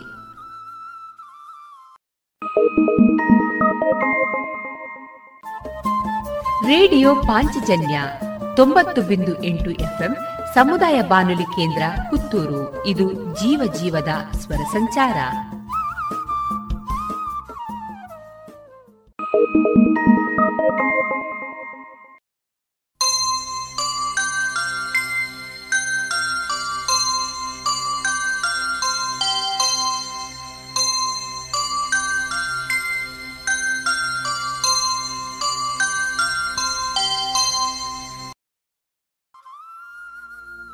ಇದೀಗ ಪುತ್ತೂರು ವಿವೇಕಾನಂದ ಪದವಿ ಪೂರ್ವ ಕಾಲೇಜು ವಿದ್ಯಾರ್ಥಿಗಳಾದ ಸಿಂಚನ ಲಕ್ಷ್ಮಿ, ಗಣೇಶ್ ಕೃಷ್ಣ, ಅಮೃತ್ ಭಟ್ ಟಿಪಿ ಹಾಗೂ ಚಿನ್ಮಯ್. ಈ ಪ್ರತಿಭಾವಂತ ವಿದ್ಯಾರ್ಥಿಗಳೊಂದಿಗೆ ಸ್ಪರ್ಧಾತ್ಮಕ ಪರೀಕ್ಷೆಗಳ ಅನುಭವದ ಮಾತುಕತೆಗಳನ್ನು ಕೇಳೋಣ. ಇವರನ್ನ ಸಂದರ್ಶಿಸಲಿರುವವರು ವಿದ್ಯಾರ್ಥಿ ಅರುಣ್ ಕಿರಿಮಂಜೇಶ್ವರ. ಪ್ರತಿಭೆ ಅನ್ನೋದು ಯಾರೊಬ್ಬರ ಸ್ವತ್ತಲ್ಲ, ಅದು ಪ್ರತಿಯೊಬ್ಬರಲ್ಲೂ ಸೂಕ್ತವಾಗಡಗಿರುತ್ತದೆ. ಈ ಸೂಕ್ತವಾಗಿರುವ ಪ್ರತಿಭೆಯನ್ನ ಗುರುತಿಸೋ ಕಣ್ಗಳು, ಬೆನ್ನು ತಟ್ಟಿ ಪ್ರೋತ್ಸಾಹಿಸುವ ಕೈಗಳು ಸಿಕ್ಕಾಗ, ಮತ್ತು ದೊರೆತ ಬೆಂಬಲವನ್ನು ಸಮರ್ಥವಾಗಿ ಬಳಸಿಕೊಂಡು ಸಾಧಿಸುತ್ತೇನೆ ಎಂಬ ಛಲದಿಂದ ಶ್ರಮವಹಿಸುವ ಪ್ರತಿಯೊಬ್ಬ ವಿದ್ಯಾರ್ಥಿಯು ಸಾಧಕನಾಗ್ತಾನೆ. ಇದಕ್ಕೆ ಉತ್ತಮ ನಿದರ್ಶನವಾಗಿ ಇವತ್ತು ನಮ್ಮ ಜೊತೆಗೆ ಅನೇಕ ಸ್ಪರ್ಧಾತ್ಮಕ ಪರೀಕ್ಷೆಗಳಲ್ಲಿ ಸಾಧನೆ ಮಾಡಿದ ಸಿಂಚನಲಕ್ಷ್ಮಿ, ಗಣೇಶ್ ಕೃಷ್ಣ, ಅಮೃತ ಭಟ್ ಚಿನ್ಮಯವರಿದ್ದಾರೆ. ಅವರೆಲ್ಲರನ್ನೂ ಕಾರ್ಯಕ್ರಮಕ್ಕೆ ಪ್ರೀತಿಪೂರ್ವಕವಾಗಿ ಸ್ವಾಗತಿಸ್ತೇನೆ. ಎಲ್ರಿಗೂ ನಮಸ್ಕಾರ. ಎಲ್ಲರಿಗೂ ನಮಸ್ಕಾರ. ನನ್ನ ಹೆಸರು ಸಿಂಚನ ಲಕ್ಷ್ಮಿ. ನಾನು ಎರಡು ಸಾವಿರದ ಇಪ್ಪತ್ತೊಂದನೇ ನೀಟ್ ಪರೀಕ್ಷೆಯಲ್ಲಿ ರಾಷ್ಟ್ರೀಯ ಮಟ್ಟದಲ್ಲಿ ಪಿ ಡಬ್ಲ್ಯೂ ಡಿ ಕ್ಯಾಟಗರಿಯಲ್ಲಿ ಎರಡನೇ ರ್ಯಾಂಕ್ ಪಡೆದಿರುತ್ತೇನೆ. ಹಾಗೆ all India rank general ಕ್ಯಾಟಗರಿಯಲ್ಲಿ two thousand eight fifty six ರ್ಯಾಂಕನ್ನು ಪಡೆದಿರುತ್ತೇನೆ. ಎಲ್ಲರಿಗೂ ನಮಸ್ಕಾರ. ನನ್ನ ಹೆಸರು ಗಣೇಶ್ ಕೃಷ್ಣ. ನಾನು ಕರ್ನಾಟಕ ಪರೀಕ್ಷಾ ಪ್ರಾಧಿಕಾರದ ಕಾಮನ್ ಎಂಟ್ರೆನ್ಸ್ ಟೆಸ್ಟ್ ಅಲ್ಲಿ ಇಂಜಿನಿಯರಿಂಗ್ ವಿಭಾಗದಲ್ಲಿ ಆರ್ನೂರ ಎಪ್ಪತ್ತೇಳನೇ ರ್ಯಾಂಕ್ ಹಾಗೂ ಅಗ್ರಿಕಲ್ಚರಲ್ ಬಿ ಸಿ ವಿಭಾಗದಲ್ಲಿ ಸಾವಿರದ ಮುನ್ನೂರ ಎಂಬತ್ತೈದನೇ ರ್ಯಾಂಕ್ ಹಾಗೂ ಬಿ ಟೆಕ್ ಆಫ್ ಅಗ್ರಿಕಲ್ಚರ್ ಅಲ್ಲಿ ಸಾವಿರದ ಮುನ್ನೂರ ಎಂಬತ್ತೈದನೇ ರ್ಯಾಂಕ್ ಅನ್ನು ಗಳಿಸಿರುತ್ತೇನೆ ಹಾಗೂ ಜಾಯಿಂಟ್ ಎಂಟ್ರೆನ್ಸ್ ಎಕ್ಸಾಮಿನೇಷನ್ ಅಲ್ಲಿ ninety four point one four percentage ಅನ್ನು ಗಳಿಸಿರುತ್ತೇನೆ. ಎಲ್ರಿಗೂ ನಮಸ್ತೆ. ನಾನು ಅಮೃತಾ ಭಟ್. ನಾನು ಈ ವರ್ಷದ ಕೆಸಿಇಟಿ ಪರೀಕ್ಷೆಯಲ್ಲಿ ಇಂಜಿನಿಯರಿಂಗ್ ವಿಭಾಗದಲ್ಲಿ ಸಾವಿರದ ನೂರ ಐವತ್ಮೂರನೇ ರ್ಯಾಂಕ್ ಹಾಗೂ ಬಿಎಸ್ಸಿ ಅಗ್ರಿಕಲ್ಚರಲ್ ವಿಭಾಗದಲ್ಲಿ ಐನೂರ ಎಪ್ಪತ್ತೊಂಬತ್ತನೇ ರ್ಯಾಂಕ್ ಅನ್ನು ಪಡೆದಿರ್ತೇನೆ ಹಾಗೆ ಬಿಎನ್ವೈಎಸ್ ಹಾಗೂ ವೆಟರ್ನರಿ ಸೈನ್ಸಸ್ ಅಲ್ಲಿ two thousand ninety four rank ಸಿಕ್ಕಿದೆ. ನಮಸ್ತೆ ನಾನು ಚಿನ್ಮಯಿ. ನನಗೆ J E ಮೇನ್ಸಲ್ಲಿ ninety six point six five percentile ಬಂದಿದೆ ಹಾಗೂ ಸಿ ಇ ಟಿಯಲ್ಲಿ ಇಂಜಿನಿಯರ್ ವಿಭಾಗದಲ್ಲಿ ಸೆವೆನ್ ಏಯ್ಟಿ ಫೋರ್ ರ್ಯಾಂಕ್ ಬಂದಿದೆ. ನಿಮ್ಮೆಲ್ಲರಿಗೂ ಮತ್ತೊಮ್ಮೆ ಕಾರ್ಯಕ್ರಮಕ್ಕೆ ಪ್ರೀತಿಪೂರ್ವಕವಾಗಿ ಸ್ವಾಗತಿಸ್ತೇನೆ. ನಿಮ್ಮೆಲ್ರಿಗೂ ಒಂದು ಕಾಮನ್ ಪ್ರಶ್ನೆ ಏನು ಅಂತ ಕೇಳಿದರೆ ನೀವೆಲ್ಲರೂ ಕೂಡ ಎಸ್ ಎಸ್ ಎಲ್ ಸಿಯಲ್ಲೂ ಕೂಡ ಉತ್ತಮವಾದ ಅಂಕಗಳನ್ನು ಗಳಿಸಿದ್ದೀರಿ. ಪಿ ಯು ಸಿಯಲ್ಲೂ ಕೂಡ ಉತ್ತಮವಾದ ಅಂಕಗಳೊಂದಿಗೆ ಈ ಸ್ಪರ್ಧಾತ್ಮಕ ಪರೀಕ್ಷೆಯಲ್ಲೂ ಕೂಡ ಅನೇಕ ರ್ಯಾಂಕ್ಗಳನ್ನು ಗಳಿಸ್ಕೊಂಡಿದ್ದೀರಿ. ನನ್ನ ಮುಖ್ಯವಾದ ಪ್ರಶ್ನೆ, ಈ ಕನ್ಸಿಸ್ಟೆನ್ಸಿಯನ್ನು ಮೇಂಟೈನ್ ಮಾಡೋದಕ್ಕೆ ಹೇಗೆ ಸಾಧ್ಯವಾಯಿತು ಅಂತ ಹೇಳಿ. ನಾವು ಟೆಂತ್ ತನಕ ಜಸ್ಟ್ ಬೋರ್ಡ್ ಎಕ್ಸಾಮಿಗೆ ಅಂತ ಪ್ರಿಪ್ರೇಷನ್ ಆಗ್ತಿತ್ತು. ಅದರಲ್ಲಿ ಕಾಂಪಿಟೇಟಿವ್ ಎಕ್ಸಾಮ್ನ ಐಡಿಯಾ ಇರಲಿಲ್ಲ. ಅದೇ ನಾವು ಪಿ ಯು ಲೆವೆಲ್ಗೆ ಬಂದಾಗ ನಮಗೆ ಬೋರ್ಡ್ ಎಕ್ಸಾಮ್ ಜೊತೆಯಲ್ಲಿ ಕಾಂಪಿಟೇಟಿವ್ ಎಕ್ಸಾಮ್ಸ್ಗೆ ಕೂಡ ನಾವು ಪ್ರಿಪೇರ್ ಆಗಬೇಕಾಗಿತ್ತು. ಸೊ ಅದಕ್ಕೆ ಹೇಳೋದಿದ್ರೆ ವಿವೇಕಾನಂದ ಪಿ ಯು ಕಾಲೇಜ್ನ ಎಲ್ಲ ಲೆಕ್ಚರರ್ಸ್ ಐಡಿಯಾವನ್ನು ನಮಗೆ ಒಳ್ಳೆ ರೀತಿಯಲ್ಲಿ ಗೈಡೆನ್ಸನ್ನು ನಮಗೆ ನೀಡಿದ್ದಾರೆ.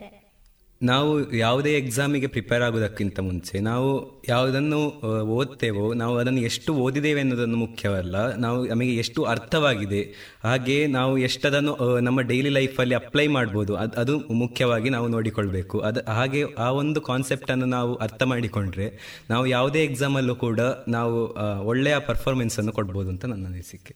ಕನ್ಸಿಸ್ಟೆನ್ಸಿ ಬಗ್ಗೆ ಮಾತಾಡಬೇಕಾದ್ರೆ ನಮಗೊಂದು ಯಾವಾಗಲೂ ಒಂದು ಏಮ್ ಅಂತ ಇರಬೇಕು. ಆ ಏಮ್ ಅನ್ನು ಅಚೀವ್ ಮಾಡಬೇಕಾದ್ರೆ ನಮಗೊಂದು ಎಫರ್ಟ್ ಹಾಕಿ ಓದ್ಲಿಕ್ಕೆ ಆಗ್ತದೆ. ಸರಿಯಾಗಿ ಓಕೆ ನನಗೆ ಇದು ಅಚೀವ್ ಮಾಡಲೇಬೇಕು ಅಂತ ಹೇಳಿ ಒಂದು ಛಲ ಬರ್ತದೆ ನಮ್ಮಲ್ಲಿ. ಸೊ ಆಗ ಆಬ್ವಿಯಸ್ಲಿ ಕನ್ಸಿಸ್ಟೆನ್ಸಿ ಅದರೊಟ್ಟಿಗೆ ಬರ್ತದೆ. ನಾನು ಫಸ್ಟ್ ಪಿ ಯು ಬಂದಾಗ ನನಗೆ ತುಂಬ ಡೌಟ್ಸ್ ಇತ್ತು, ಎಂತ ಕಲಿಬೇಕು ಹಾಗೆಲ್ಲ. ಆಗ ನಮ್ಮ ಕಾಲೇಜಿನ ಎಲ್ಲ ಲೆಕ್ಚರರ್ಸ್ ತುಂಬ ಸಪೋರ್ಟ್ ಮಾಡಿದ್ದಾರೆ.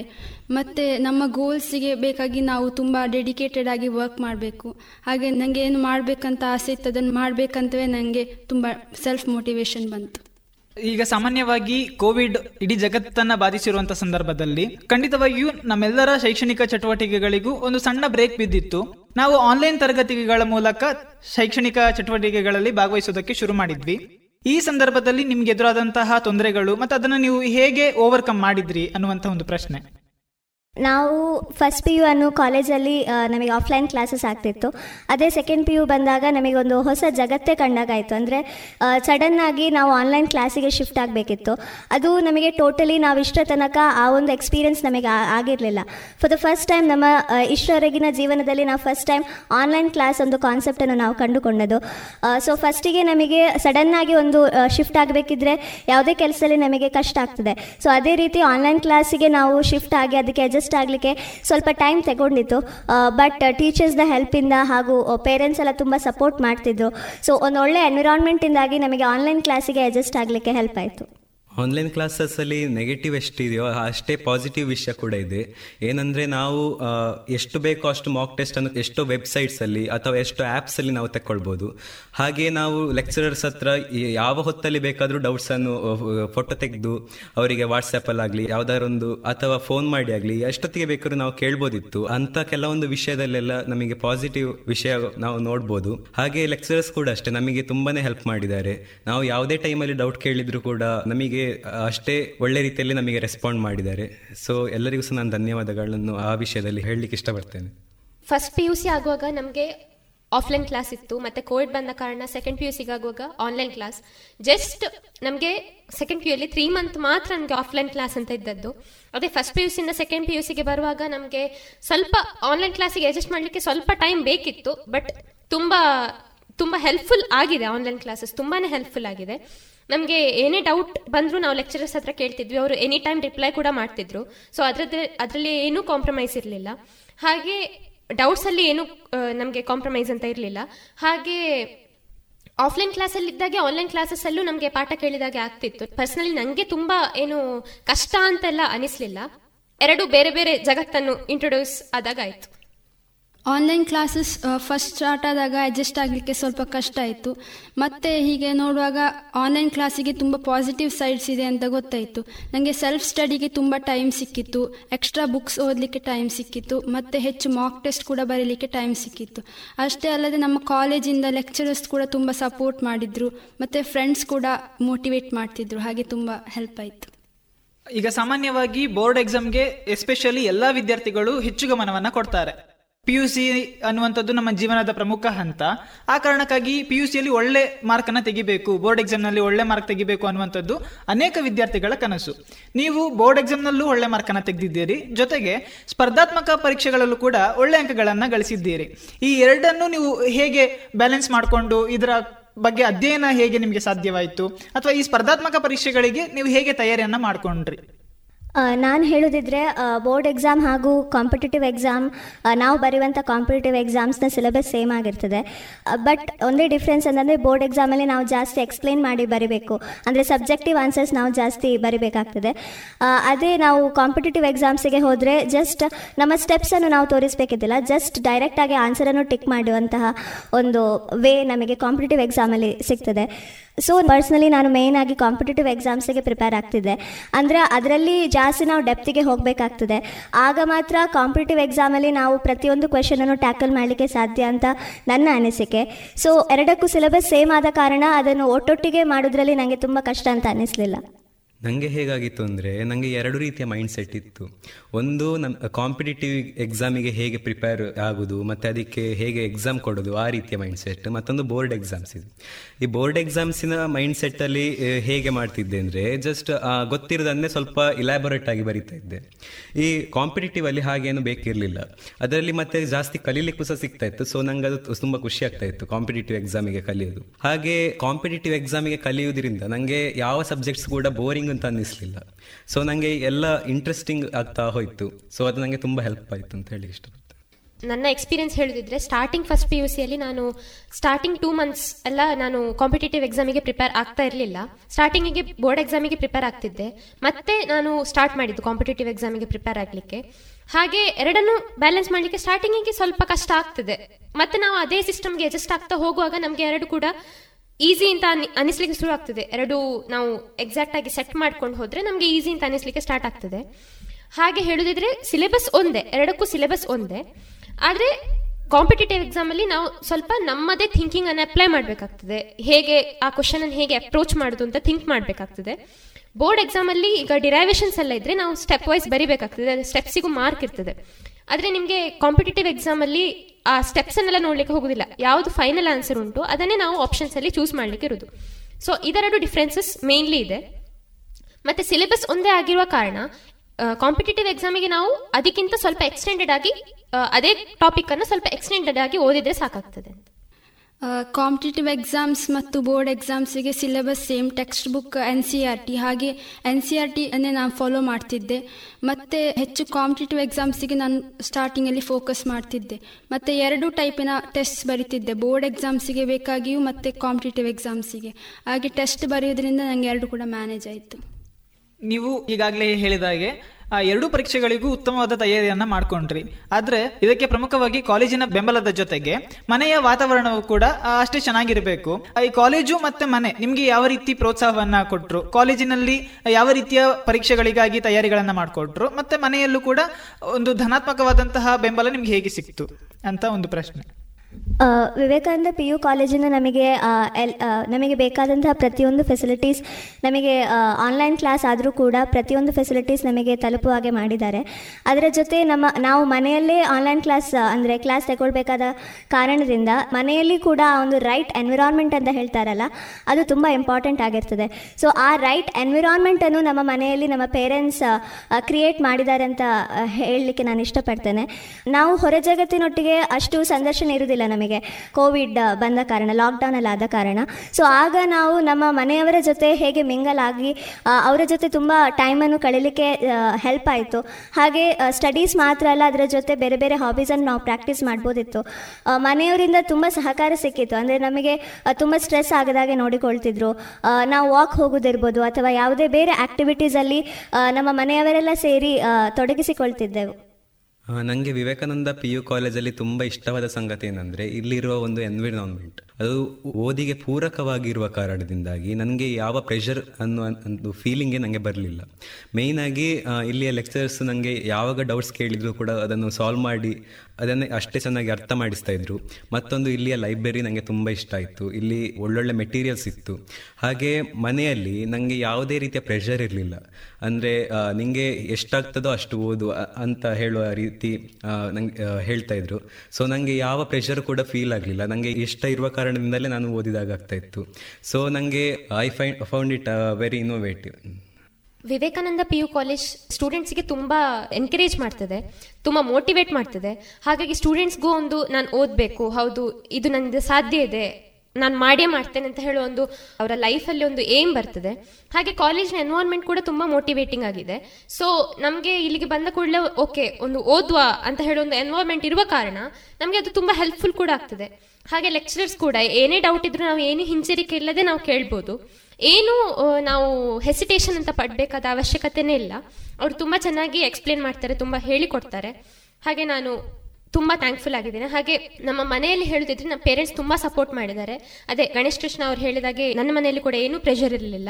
ತುಂಬ, ಅಂದ್ರೆ ಬರೀ ಓದುದು ಅಂತ ಅಲ್ಲ, ಎಲ್ಲ ಹಾಬೀಸ್ ಕೂಡ, ಎಲ್ಲ ಈಕ್ವಲಿ ನಾವು ಶೇರ್ ಮಾಡುವ ಹಾಗೆ ವಿವೇಕಾನಂದ ಕಾಲೇಜಲ್ಲಿ ಈ ಕಾಂಪಿಟೇಟಿವ್ ಎಕ್ಸಾಮ್ಸ್ಗೆ ಪ್ರಿಪೇರ್ ಮಾಡಿ ಕ್ಲಿಯರ್ ಮಾಡಲಿಕ್ಕೆ ಇಂಟ್ರೆಸ್ಟ್ ಇರುವ ಸ್ಟೂಡೆಂಟ್ಸಿಗೆ ಅಂತ ಸ್ಪೆಷಲ್ ಕ್ಲಾಸ್ ಮಾಡ್ತಾರೆ. ಅಲ್ಲಿ ಎಕ್ಸ್ಟ್ರಾ ಕೋಚಿಂಗ್ ಎಲ್ಲ ಸಿಗ್ತದೆ. ಅದು ನನಗೆ ತುಂಬ ಯೂಸ್ ಆಯಿತು. ಮತ್ತು ಇಲ್ಲಿ ಮಾಕ್ ಟೆಸ್ಟ್ ತುಂಬ ಮಾಡಿದ್ದಾರೆ. ಅದು ತುಂಬ ಯೂಸ್ಫುಲ್ ಆಗಿದೆ. ಮತ್ತು ಫ್ಯಾಮಿಲಿ ನನಗೆ ತುಂಬ ಸಪೋರ್ಟ್ ಮಾಡಿದೆ. ನನಗೆ ಯಾವಾಗೆಲ್ಲ ಸ್ಟ್ರೆಸ್ ಫೀಲ್ ಆಗ್ತಿತ್ತು, ಅವರು ಜೊತೆ ಟೈಮ್ ಸ್ಪೆಂಡ್ ಮಾಡಿದಾಗ ರಿಲ್ಯಾಕ್ಸೇಷನ್ ಆಗ್ತಿತ್ತು. ಮತ್ತು ನನಗೆ ಒಬ್ಬ ತಮ್ಮ ಇದ್ದಾನೆ. ಅವನ ಜೊತೆ ಕೂಡ ತುಂಬ ಟೈಮ್ ಸ್ಪೆಂಡ್ ಮಾಡಿ ತುಂಬ ಖುಷಿ ಆಗ್ತಿತ್ತು ನನಗೆ ಈಗ ಪ್ರಮುಖವಾಗಿ ನೀವೆಲ್ಲರೂ ಕಾಲೇಜಿನಿಂದ ಉತ್ತಮ ಬೆಂಬಲ ಸಿಕ್ಕಿತ್ತು ಅಂತೇಳಿ ಹೇಳಿದ್ರಿ. ಈ ಸ್ಪರ್ಧಾತ್ಮಕ ಪರೀಕ್ಷೆಗಳಿಗಾಗಿ ಅಂತ ನಿಮಗೆ ಅನೇಕ ವ್ಯವಸ್ಥೆಗಳನ್ನು ಕಾಲೇಜಿನ ವತಿಯಿಂದ ಮಾಡಿರ್ತಾರೆ. ನಿಮಗೆ ಯಾವೆಲ್ಲ ವ್ಯವಸ್ಥೆಗಳಿತ್ತು ಈ ಸ್ಪರ್ಧಾತ್ಮಕ ಪರೀಕ್ಷೆಗಳಿಗಾಗಿ ಅಂತಾನೆ ಅಂತ ತಿಳಿಸ್ಬಹುದಾ ಶ್ರೇಯಸ್ಸಿನ ಹಾದಿಯಲ್ಲಿ ಯಾರು ಪ್ರಧಾನರಾಗಿರ್ತಾರಲ್ಲ, ಅವರ ಹಿಂದೆ ಅದೆಷ್ಟೋ ಅಗೋಚರವಾದಂತಹ ಕಾಣದ ಕೈಗಳಿರುತ್ತೆ ಅಂತ ಹೇಳ್ತಾರೆ. ಸೊ ಅಂತಹ ಒಂದು ಕಾಣದ ಕೈ ಅಲ್ಲದ್ರೂ ಕೂಡ ಬಟ್ ನಮಗೆ ತುಂಬ ಸಪೋರ್ಟ್ ಒಂದು ಪಿಲ್ಲರ್ ಆಗಿ ನಿಂತಿರುವಂಥದ್ದು ವಿವೇಕಾನಂದ ಪಿ ಯು ಕಾಲೇಜ್ ಅಲ್ಲಿನ ಲೆಕ್ಚರ್ಸ್ ಇರ್ಬೋದು ಅಂದರೆ ಪ್ರತಿಯೊಬ್ಬರು ಕೂಡ ನಮಗೆ ಯಾವುದೇ ರಿಕ್ವೈರ್ಮೆಂಟ್ಸ್ ಇದ್ದರೂ ಕೂಡ ಅದನ್ನು ಆದಷ್ಟು ಬೇಗ ಅದನ್ನು ಫುಲ್ಫಿಲ್ ಮಾಡಲಿಕ್ಕೆ ಟ್ರೈ ಮಾಡ್ತಿದ್ರು. ನಾಟ್ ಜಸ್ಟ್ ಎಕ್ಸಾಮ್ಸಿಗೋಸ್ಕರ ಇರ್ಬೋದು ಬಟ್ ನಮ್ಮ ಒಂದು ಸೋಷಲಿ ರೆಸ್ಪಾನ್ಸಿಬಲ್ ಸ್ಟೂಡೆಂಟ್ ಆಗಿ ನಮ್ಮನ್ನು ಬೆಳಿಲಿಕ್ಕೆ ಅವರು ತುಂಬ ಸಹಾಯ ಮಾಡಿದ್ದಾರೆ. ಎಕ್ಸಾಮ್ಸಿಗೆ ಮಾತ್ರ ಹೇಳಿಕೊಡದೆ ನಮ್ಮ ಲೈಫಿಗೆ ಬೇಕಾದಂತಹ ಲೈಫ್ ಟ್ಯಾಕ್ಟಿಕ್ಸನ್ನು ವಿವೇಕಾನಂದ ಪಿ ಯು ಕಾಲೇಜ್ ದೊರಕಿಸಿಕೊಟ್ಟಿದೆ. ಹಾಗೆ ಎಕ್ಸಾಮ್ಸ್ ಪಾಯಿಂಟ್ ಆಫ್ ವ್ಯೂ ಅಂತ ಬಂದರೆ ತುಂಬ ಮಾಕ್ ಟೆಸ್ಟನ್ನು ನಮಗೆ ಕೊಡ್ತಿದ್ರು. ಅದರಿಂದ ನಮ್ಮ ಒಂದು ಕಾನ್ಫಿಡೆನ್ಸ್ ಲೆವೆಲ್ ಜಾಸ್ತಿ ಆಗ್ತಿತ್ತು. ಯಾವುದೇ ಎಕ್ಸಾಮ್ ಬರಬೇಕಾದ್ರೆ ಕಾನ್ಫಿಡೆನ್ಸ್ ಲೆವೆಲ್ ತುಂಬ ಜಾಸ್ತಿ ಇರಬೇಕಾಗ್ತದೆ. ಸೊ ಅದಕ್ಕೋಸ್ಕರ ಆ ಕಾನ್ಫಿಡೆನ್ಸ್ ಲೆವೆಲನ್ನು ಬೂಸ್ಟ್ ಮಾಡಲಿಕ್ಕೆ ವಿವೇಕಾನಂದ ಪಿ ಯು ಕಾಲೇಜ್ ತುಂಬ ಹೆಲ್ಪ್ ಮಾಡಿದೆ ಅಂತ ಹೇಳಲಿಕ್ಕೆ ನನಗೆ ತುಂಬ ಖುಷಿ ಆಗ್ತುಂಟು. ವಿವೇಕಾನಂದ ಪಿ ಯು ಕಾಲೇಜ್ ತುಂಬ ನಮಗೆ ಹೆಲ್ಪ್ ಮಾಡಿದೆ ಬಿಕಾಸ್ ಅದರಲ್ಲಿ ಮೇಯ್ನ್ ಆಗಿರೋದು ಕ್ಲಾಸಸ್ ಆಮೇಲೆ ಡೌಟ್ ಸೆಷನ್ಸ್ ಆಮೇಲೆ ಮಾಕ್ ಟೆಸ್ಟ್ ಈ ಕ್ಲಾಸಸ್ ಕೂಡ ನಮಗೆ ತುಂಬ ಯೂಸ್ ಆಗಿದೆ. ಅದಕ್ಕಿಂತ ಜಾಸ್ತಿ ನಮಗೆ ಯೂಸ್ ಆದ್ದು ಮಾಕ್ ಟೆಸ್ಟ್ ಈ ಮಾಕ್ ಟೆಸ್ಟ್ ನಾವೇನು ಬರಿತಾ ಇದ್ವಿ. ಅದರಲ್ಲಿ ನಮಗೆ ಮಾರ್ಕ್ಸ್ ಎಷ್ಟು ಅಂತೆಲ್ಲ ಫೈನಲಿ ಗೊತ್ತಾಗ್ತಾ ಇತ್ತು. ಆಮೇಲೆ ಅದರಲ್ಲಿ ಯಾವುದೆಲ್ಲ ರಾಂಗ್ ಕ್ವಶನ್ ಇದೆ, ಅದು ಎಲ್ಲ ನಾವು ಎಂತ ಟಿಕ್ ಮಾಡಿ ಇಟ್ಟುಕೊಂಡ್ರೆ ನೆಕ್ಸ್ಟ್ ಅವರು ಅದಕ್ಕೆ ಅಂತಾನೆ ಒಂದು ಕ್ಲಾಸ್ ಮಾಡ್ತಾ ಇದ್ರು. ಯೂಟ್ಯೂಬಿಗೆ ಅಪ್ಲೋಡ್ ಮಾಡ್ತಾ ಇದ್ರು. ಅದರಲ್ಲಿ ಎಲ್ಲ ಕ್ವಶನ್ಸಿಗೂ ಕೂಡ ಆನ್ಸರ್ ಎಕ್ಸ್ಪ್ಲೇನ್ ಮಾಡ್ತಾ ಇದ್ರು. ಹಾಗೆ ನಮಗೆ ವೀಕ್ ಟಾಪಿಕ್ಸ್ ಕೂಡ ನಮಗೆ ಸ್ವಲ್ಪ ಚೆನ್ನಾಗಿ ಅರ್ಥ ಆಯಿತು. ಹಾಗೆ ಪರ್ಫಾರ್ಮೆನ್ಸ್ ಅನ್ನು ಕೊಡಲಿಕ್ಕೆ ತುಂಬ ಹೆಲ್ಪ್ ಆಯಿತು ಅಂತ ಹೇಳಲಿಕ್ಕೆ ಇಷ್ಟಪಡ್ತೇನೆ. ವಿವೇಕಾನಂದ ಪಿ ಯು ಕಾಲೇಜಲ್ಲಿ ಲೈಬ್ರರಿ ಇದೆ. ಅದು ಅದರಲ್ಲಿ ತುಂಬ ಬುಕ್ಸ್ ಇರುವ ಕಾರಣ ಅಂದರೆ ಕಾಂಪಿಟೇಟಿವ್ ಎಕ್ಸಾಮಿಗೆ ಅಂತಲೇ ಬೇರೆ ಸೆಕ್ಷನ್ ಆಗಿ ತುಂಬಾ ಬುಕ್ಸ್ ಇದೆ. ಸೊ ಅದು ತುಂಬ ನಮಗೆ ಹೆಲ್ಪ್ಫುಲ್ ಆಗಿದೆ. ಸೊ ನಾವು ಬೇಕಿದ್ರೆ ಒಂದು ಡೆಫಿನೆಟ್ ಇಂಟರ್ವೆಲ್ಗೆ ಅಂತ ಮನೆಗೆ ಕೂಡ ತಗೊಂಡು ಹೋಗಿ ಓದ್ಬೋದು. So it is very helpful ಹಾಗೆ ನಾನು ಎಸ್ಪೆಷಲಿ ಹೇಳಬೇಕಿದ್ರೆ ಕಾಂಪಿಟೇಟಿವ್ ಎಕ್ಸಾಮ್ನ ಈವ್ನಿಂಗ್ ಬ್ಯಾಚಲ್ಲಿದ್ದೆ ಅಲ್ಲಿಗೆ ನಮ್ಮ ಲೆಕ್ಚರರ್ಸ್ ಕ್ಲಾಸಲ್ಲಿ ಈ ಪಾಠದಿಂದ ತುಂಬ ಇಂಪಾರ್ಟೆಂಟ್ ಆದ ಕ್ವಶನ್ಸ್ ಬರ್ತದೆ. ಇಷ್ಟು ವೆಯ್ಟೇಜ್ ಉಂಟು. ಹಾಗೆ ಹೇಳಿ ಹೇಳಿ ನಮಗೆ ಅದನ್ನೇ ಓದಲಿಕ್ಕೆ ತುಂಬ ಹೆಲ್ಪ್ ಆಗಿದೆ. ಹಾಗೆ ಮಾಕ್ ಟೆಸ್ಟ್ ಕೂಡ. ಮಾಕ್ ಟೆಸ್ಟ್ ಕೂಡ ತುಂಬಾನೇ ಇಂಪಾರ್ಟೆಂಟ್ ಒಬ್ಬ ಸ್ಟೂಡೆಂಟ್ಗೆ ಮಾಕ್ ಟೆಸ್ಟ್ ಇಲ್ಲದಿದ್ರೆ ಸೀದಾ ಡೈರೆಕ್ಟ್ ಆಗಿ ಮೇನ್ ಎಕ್ಸಾಮಿಗೆ ಹೋದ್ರೆ ತುಂಬಾ ಕಷ್ಟ ಆಗ್ತದೆ. ಸೊ ಮಾಕ್ ಟೆಸ್ಟ್ ಕೂಡ ಇಂಪಾರ್ಟೆಂಟ್ ಆದ ಕಾರಣ ನಾವು ಅದನ್ನು ಕೂಡ ತುಂಬಾ ಚೆನ್ನಾಗಿ ಪ್ರಾಕ್ಟೀಸ್ ಮಾಡ್ತಿದ್ವಿ. ಟೈಮ್ ಮ್ಯಾನೇಜ್ಮೆಂಟ್ ಕೂಡ ತುಂಬಾ ಚೆನ್ನಾಗಿ ಲೆಕ್ಚರಸ್ ಹೇಳಿಕೊಡ್ತಾ ಇದ್ರು. ನಮಗೆ ಎವ್ರಿ ಚಾಪ್ಟರ್ಸ್ ಆದ ಮೇಲೆ ಅಸೈನ್ಮೆಂಟ್ಸ್ ಅಂತ ಕೊಡ್ತಿದ್ರು, ತುಂಬ ಕ್ವೆಶನ್ಸ್ ಪ್ರಾಕ್ಟೀಸ್ ಮಾಡಲಿಕ್ಕೆ ಕೊಡ್ತಿದ್ರು. ಅದು ತುಂಬ ಯೂಸ್ಫುಲ್ ಆಯಿತು. ಮತ್ತು ತುಂಬ ಒಳ್ಳೆ ಮಾಕ್ ಟೆಸ್ಟ್ ಸೀರೀಸ್ ಮಾಡಿದರು. ಅದು ಎಲ್ಲರ ಜೊತೆ ಬರೆದಾಗ ಒಂದು ಕಾಂಪಿಟೇಟಿವ್ ಎನ್ವಿರಾನ್ಮೆಂಟ್ ಸಿಕ್ಕಿ ನಾವು ಇಲ್ಲಿ ಇದ್ದೇವೆ, ಇನ್ನೆಷ್ಟು ಇಂಪ್ರೂವ್ ಮಾಡಬೇಕಂತ ನಮಗೆ ಐಡಿಯಾ ಸಿಕ್ತಿತ್ತು. ಮಾಕ್ ಟೆಸ್ಟ್ ಜೊತೆ ಅನಾಲಿಸಿಸ್ ಕೂಡ ಸಿಕ್ತಿತ್ತು, ಹಾಗೆ ತುಂಬ ಯೂಸ್ಫುಲ್ ಆಯಿತು. ಪ್ರತಿಯೊಬ್ಬ ಸಾಧಕನ ಜೀವನವನ್ನು ನಾವು ಗಮನಿಸಿದಾಗ ಅವರು ಅವ್ರದೇ ಆದಂತಹ ಒಂದು ದಿನಚರಿಯನ್ನ ಪಾಲನೆ ಮಾಡಿರ್ತಾರೆ. ಅದು ಎಲ್ರಿಗೂ ಕೂಡ ಪ್ರೇರಣೆಯನ್ನ ನೀಡಿರ್ತದೆ. ಈ ಕೋವಿಡ್ನ ಸಂದರ್ಭದಲ್ಲಿ ನಮ್ಮ ದಿನಚರಿಯನ್ನ ಪಾಲನೆ ಮಾಡೋದು ತರುಣ ವರ್ಗಕ್ಕಂತೂ ತುಂಬಾ ಕಷ್ಟದ ಸಂಗತಿಯಾಗಿತ್ತು. ಈ ಸಂದರ್ಭದಲ್ಲೂ ಕೂಡ ನೀವು ನಿಮ್ಮ ದಿನಚರಿಯನ್ನ ಹೇಗೆ ಮೇಂಟೈನ್ ಮಾಡಿದ್ರಿ? ಅಥವಾ ಈ ದಿನಚರಿಯನ್ನ ನೀವು ಎಷ್ಟು ಚೆನ್ನಾಗಿ ರೂಪಿಸಿಕೊಂಡಿದ್ರಿ ಅನ್ನೋದನ್ನ ತಿಳಿಸಿದ್ರೆ ಮುಂದೆ ಬರುವಂತಹ ವಿದ್ಯಾರ್ಥಿಗಳಿಗೆ ಅದೊಂದು ಮಾರ್ಗದರ್ಶನ ಅಂತೇಳಿ ಭಾವಿಸ್ತೇನೆ. ನಾನು ಪರ್ಸ್ನಲಿ ಹೇಳೋದಿದ್ರೆ ನನಗೆ ಟೈಮ್ ಟೇಬಲ್ ಅಂತ ಇರಲಿಲ್ಲ. ಅಂದರೆ ನನ್ನ ಮೈಂಡಲ್ಲಿದ್ದು ಇಷ್ಟೇ, ನಾವು ಯಾವ ಟಾಪಿಕನ್ನು ಕಂಪ್ಲೀಟ್ ಮಾಡಬೇಕು, ಅದನ್ನು ನಿಷ್ಠೆಯಿಂದ ಅಂದರೆ ಕನ್ಸಿಸ್ಟೆಂಟ್ ಆಗಿ ಮಾಡೋದು ನಮ್ಮ ಕರ್ತವ್ಯ ಅಂತ. ಸೊ ಟೈಮ್ ಟೇಬಲ್ ಬರೆದಿಟ್ಕೊಳ್ಳೋದು ಅಂತ ನನಗೆ ಅದು ಆಗ್ತಿರ್ಲಿಲ್ಲ. ಸೊ ನಾನು ಜಸ್ಟ್ ನನ್ನ ಒಂದು ಐಡಿಯಾ ಒಂದು ರಫ್ ಆಗಿ ಒಂದು ಐಡಿಯಾ ಮಾಡ್ತಿದ್ದೆ. ಹೊರತು ಜಸ್ಟ್ ಬರೆದು ಟೈಮ್ ಟೇಬಲ್ ಫಾಲೋ ಮಾಡ್ತಿರ್ಲಿಲ್ಲ ಬಟ್ ರಫ್ ಆಗಿ ಐಡಿಯಾ ಇಟ್ಕೊಂಡು ಮುಂದೆ ಹೋಗ್ತಿದ್ದೆ. ಈಗ ಒಂದು ಟೈಮ್ ಟೇಬಲ್ ಅನ್ನು ಫಾರ್ಮ್ ಮಾಡಿ ಇದೇ ಟೈಮಿಗೆ ಇಂತ್, ಇಂತಿಷ್ಟು ಟೈಮಿಗೆ for example six to seven ನಾನು ಫಿಸಿಕ್ಸ್ ಓದ್ತೇನೆ ಸೆವೆನ್ ಟು ಏಯ್ಟ್ ಕೆಮಿಸ್ಟ್ರಿ ಓದ್ತೇನೆ. ಆ ರೀತಿ ಓದು, ಓದುವ ಬದಲಿಗೆ ನಾವು ಪ್ರತಿದಿನವೂ ಸ ಈ ಒಂದು ಸಬ್ಜೆಕ್ಟಿಗೆ ಇಂತಿಷ್ಟು ಟೈಮ್ ನಾನು ಕೊಡ್ತೇನೆ ಅಂತ ಹೇಳೋದು ತುಂಬ ಹೆಲ್ಪ್ಫುಲ್ ಆಗಿರ್ತದೆ. ಬಿಕಾಸ್ ನಾವು ರೋಬೋಟ್ಸ್ ಅಲ್ಲ, ಮನುಷ್ಯರು, ನಮಗೆ ಕೂಡ ಕೆಲವೊಮ್ಮೆ ಆ ಟೈಮ್ ಟೇಬಲ್ ಅನ್ನು ನಮಗೆ ಫಾಲೋ ಮಾಡ್ಲಿಕ್ಕೆ ಆಗುದಿಲ್ಲ ಸೊ ನಾವು ಈಗ ಅದನ್ನು ಸ್ಟಾರ್ಟ್ ಮಾಡೋದೆಲ್ಲರೂ ಲೇಟ್ ಆದರೂ ಕೂಡ, ಈ ಒಂದು ಸಬ್ಜೆಕ್ಟಿಗೆ ಎರಡು ಗಂಟೆ ಕೊಡ್ತೇನೆ ಅಂತ ಇದ್ದರೂ ಕೂಡ ಅದು ನಮಗೆ ಫಾಲೋ ಅಪ್ ಮಾಡ್ಲಿಕ್ಕೆ ಆಗ್ತದೆ. ಈಗ ಆರು ಗಂಟೆಯಿಂದ ಏಳು ಗಂಟೆವರೆಗೆ ಫಿಸಿಕ್ಸ್ ಓದ್ತೇನೆ ಅಂತ ಹೇಳಿ ಅದೆಲ್ಲರೂ ಆಗ, ಆಗಿಲ್ಲ ಅಂದರೆ, ಮತ್ತೆ ಏಳು ಗಂಟೆಯಿಂದ ಕೆಮಿಸ್ಟ್ರಿ ಓದುವ ಅಂತ ಅಂದುಕೊಂಡು ಬಿಡ್ತೇವೆ. ಆಗ ಎಂತಾಗ್ತದೆ, ಈ ಫಿಸಿಕ್ಸ್ ಓದು ಅಲ್ಲೇ ಬಾಕಿ ಆಗ್ತದೆ. ಸೊ ನಾವು ಯಾವಾಗಲೂ ಸಹ ಇಂತಿಷ್ಟು ಟೈಮ್ ಒಂದು ಸಬ್ಜೆಕ್ಟಿಗೆ ಕೊಡಬೇಕು ಅಂತ ಇಟ್ಟುಕೊಳ್ಬೇಕು ಹೊರತು, ಈ ಟೈಮಲ್ಲಿ ನಾ ಈ ಸಬ್ಜೆಕ್ಟ್ ಓದ್ತೇನೆ ಅಂತ ಇಟ್ಟುಕೊಳ್ಳೋದು ಅಷ್ಟು ಒಳ್ಳೆಯದಲ್ಲ ಅಂತ ನನ್ನ ಅನಿಸಿಕೆ. ನಾನು ಹೇಳಿದ್ರೆ ನಾನು ಟೈಮ್ ಟೇಬಲ್ ಅಂತ ಮೇಂಟೈನ್ ಮಾಡ್ಲಿಕ್ಕೆ ನನಗೆ ಆಗ್ಲಿಲ್ಲ ನಂದೊಂದು ಪೀಸ್ ಆಫ್ ಅಡ್ವೈಸ್ ಏನು ಅಂದ್ರೆ, ಕೆಲವರೆಲ್ಲ ಟೈಮ್ ಟೇಬಲ್ ಮಾಡ್ತಾರೆ, ಅವರಿಗೆ ವರ್ಕೌಟ್ ಆಗ್ತದೆ. ಆಗದವರಿಗೆ ನಾನು ಹೇಳುದು, ಒಂದು ಟಾರ್ಗೆಟ್ ಅಂತ ಇಟ್ಕೊಳ್ಳಿ, ದಿನಕ್ಕೆ ಒಂದು ಟಾರ್ಗೆಟ್ ಅಂತ ಇಟ್ಕೊಂಡು, ನಾನು ಹಾಗೆ ಮಾಡ್ತಿದ್ದೆ. ಆ ಟಾರ್ಗೆಟ್ ಅನ್ನು ಅದು ಎಷ್ಟೊತ್ತಾದ್ರೂ ಆಗ್ಬೋದು. ದಿನದಲ್ಲಿ ಮಾಡಿದ ಟಾರ್ಗೆಟ್ ಅದು ಕಂಪ್ಲೀಟ್ ಆಗಬೇಕು, ದಿನದ ಎಂಡ್ ಆಗುವಾಗ ಅಂತ. ಅದು ನೀವು ಎಷ್ಟು ಗಂಟೆ ಓದ್ತೀರಿ ಅಂತ ಹೇಳೋದು ಇಂಪಾರ್ಟೆಂಟ್ ಅಲ್ಲ. ಓದಿದ್ರಲ್ಲಿ ನೀವು ಎಷ್ಟು ಗ್ರಾಸ್ ಮಾಡಿ ಇಟ್ಕೊಳ್ತೀರಿ ಎಕ್ಸಾಮ್ನ ದಿನ ತನಕ ಅಂತ. ಎಕ್ಸಾಮ್ನ ದಿನದ ತನಕ ಅಂತ. ಅದು ತುಂಬಾ ಇಂಪಾರ್ಟೆಂಟ್ ಹಾಗಾಗಿ ಆ ಟಾರ್ಗೆಟ್ ಅನ್ನು ದಿನದಲ್ಲಿ ಮಾಡಿದ ಟಾರ್ಗೆಟ್ ಅನ್ನು ಫುಲ್ಲಿ ಕಂಪ್ಲೀಟ್ ಮಾಡಲಿಕ್ಕೆ ಆಲ್ಮೋಸ್ಟ್ ಟ್ರೈ ಮಾಡಿ.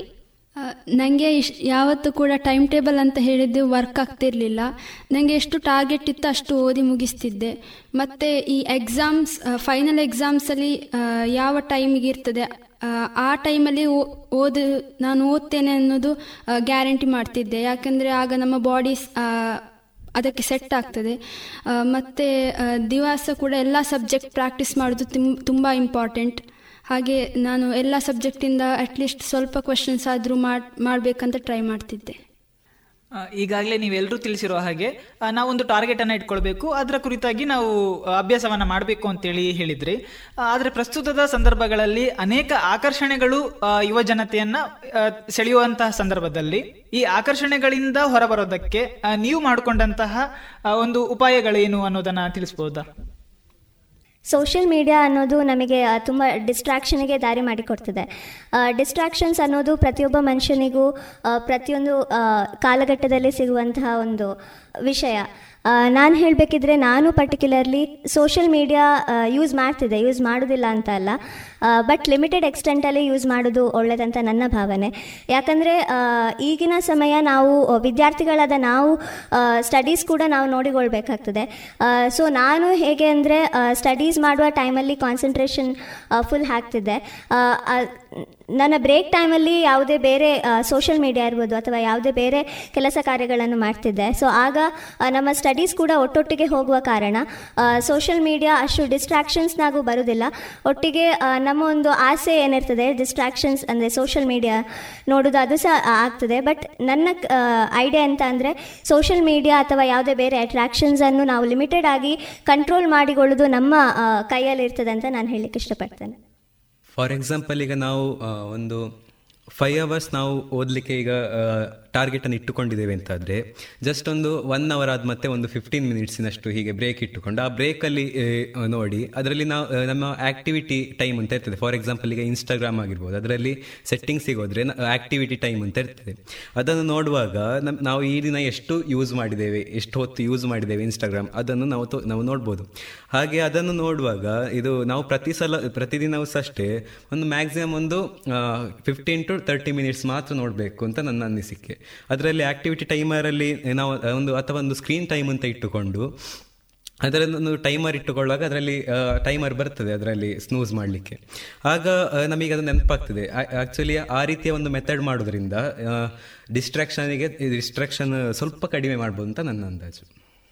ಕೆಲವು ಸಲ ಓದ್ತಾ ಇರುವಾಗ ನನಗೂ ಕೆಲವು ಸಲ ಕಾನ್ಸಂಟ್ರೇಷನ್ ಲೂಸ್ ಆಗ್ತಾ ಇರುವಾಗ ನಾನು ಪೊಮೊಡೋರೋ ಟೆಕ್ನಿಕ್ ಅಂತ ಒಂದಿದೆ, ಅದನ್ನು ಯೂಸ್ ಮಾಡ್ತಾ ಇದ್ದೆ.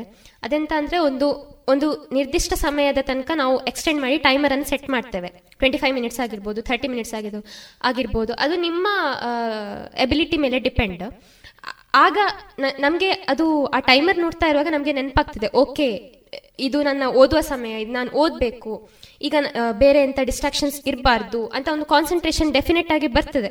ಆಗ ನಿಮಗೆ ಮೋಟಿವೇಶನ್ ಸಿಗ್ತದೆ. ಓಕೆ ಇಷ್ಟು ಓದ್ತೇನೆ ನಾನು. ಮತ್ತೆ ನಿಮಗೆ ಬೇಕಾದ್ರೆ ಐದು ನಿಮಿಷ, ಹತ್ತು ನಿಮಿಷ ಫ್ರೀ ಟೈಮ್ ತಗೊಳ್ಬೋದು. ಶಾರ್ಟ್ ಬ್ರೇಕ್ ತಗೊಳ್ಬೋದು ಲಾಂಗ್ ಬ್ರೇಕ್ ಕೂಡ ತಗೊಳ್ಬೋದು. ಇದರಿಂದ ಏನಾಗ್ತದೆ ಅಂತ ಹೇಳಿದ್ರೆ, ದಿನದಲ್ಲಿ ನಿಮ್ಮ ಪ್ರೊಡಕ್ಟಿವಿಟಿ ಜಾಸ್ತಿ ಆಗ್ತದೆ. So it is very helpful ನನಗೆ ತುಂಬ ಹೆಲ್ಪ್ ಆಗಿದೆ ಅಂತ.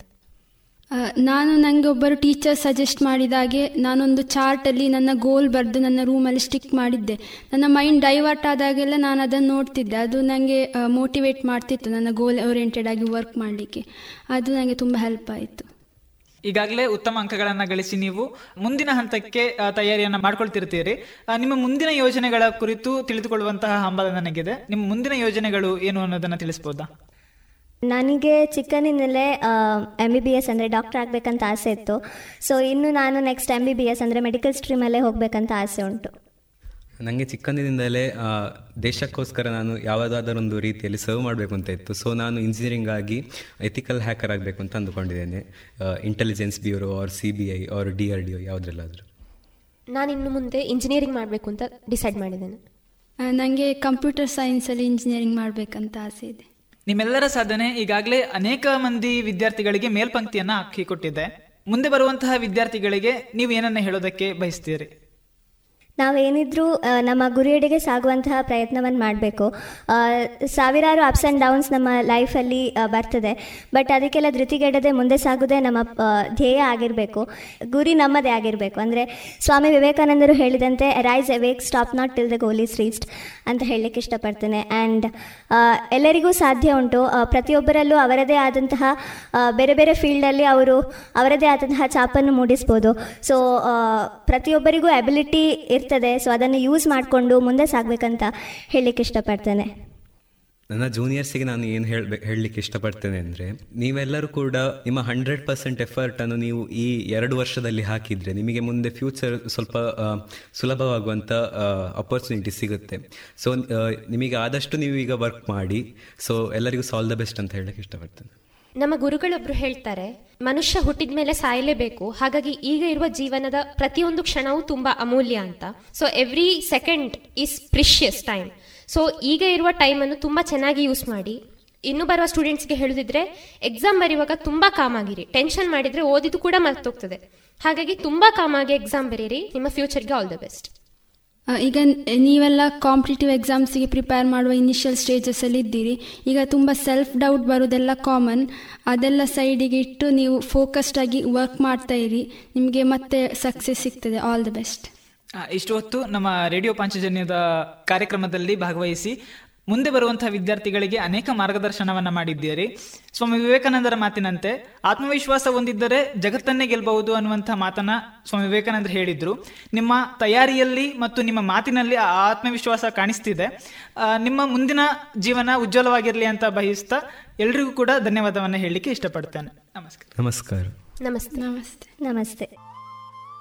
ಇದುವರೆಗೆ ಪ್ರತಿಭಾವಂತ ವಿದ್ಯಾರ್ಥಿಗಳೊಂದಿಗೆ ಸಂವಾದವನ್ನ ಕೇಳಿದಿರಿ.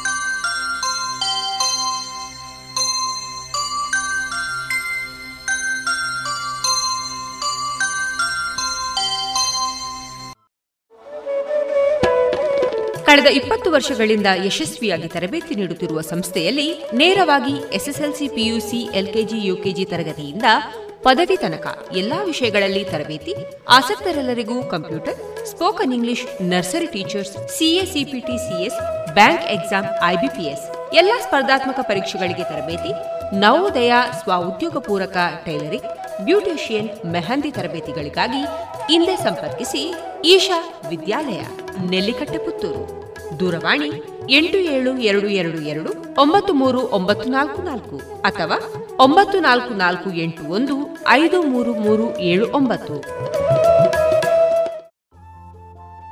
ಇನ್ನು ಮುಂದೆ ಕೇಳಿ ಜಾಣ ಸುದ್ದಿಯಲ್ಲಿ ಕಥಾ ಸಮಯ.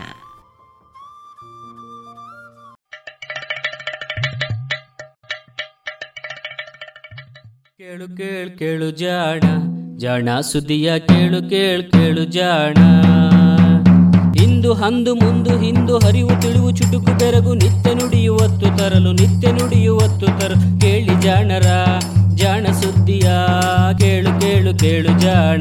ಜಾಣ, ಸುದ್ದಿಯ ಕೇಳು ಕೇಳು ಕೇಳು ಜಾಣ. ಕಥಾ ಸಮಯ.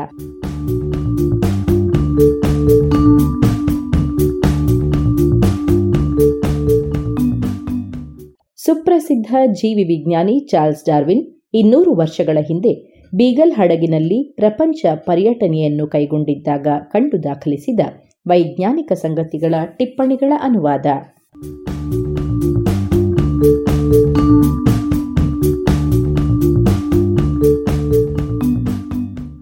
ನೆರವು ಶ್ರೀಮತಿ ನಾಗರತ್ನ ಸ್ಮಾರಕ ಅನುದಾನ.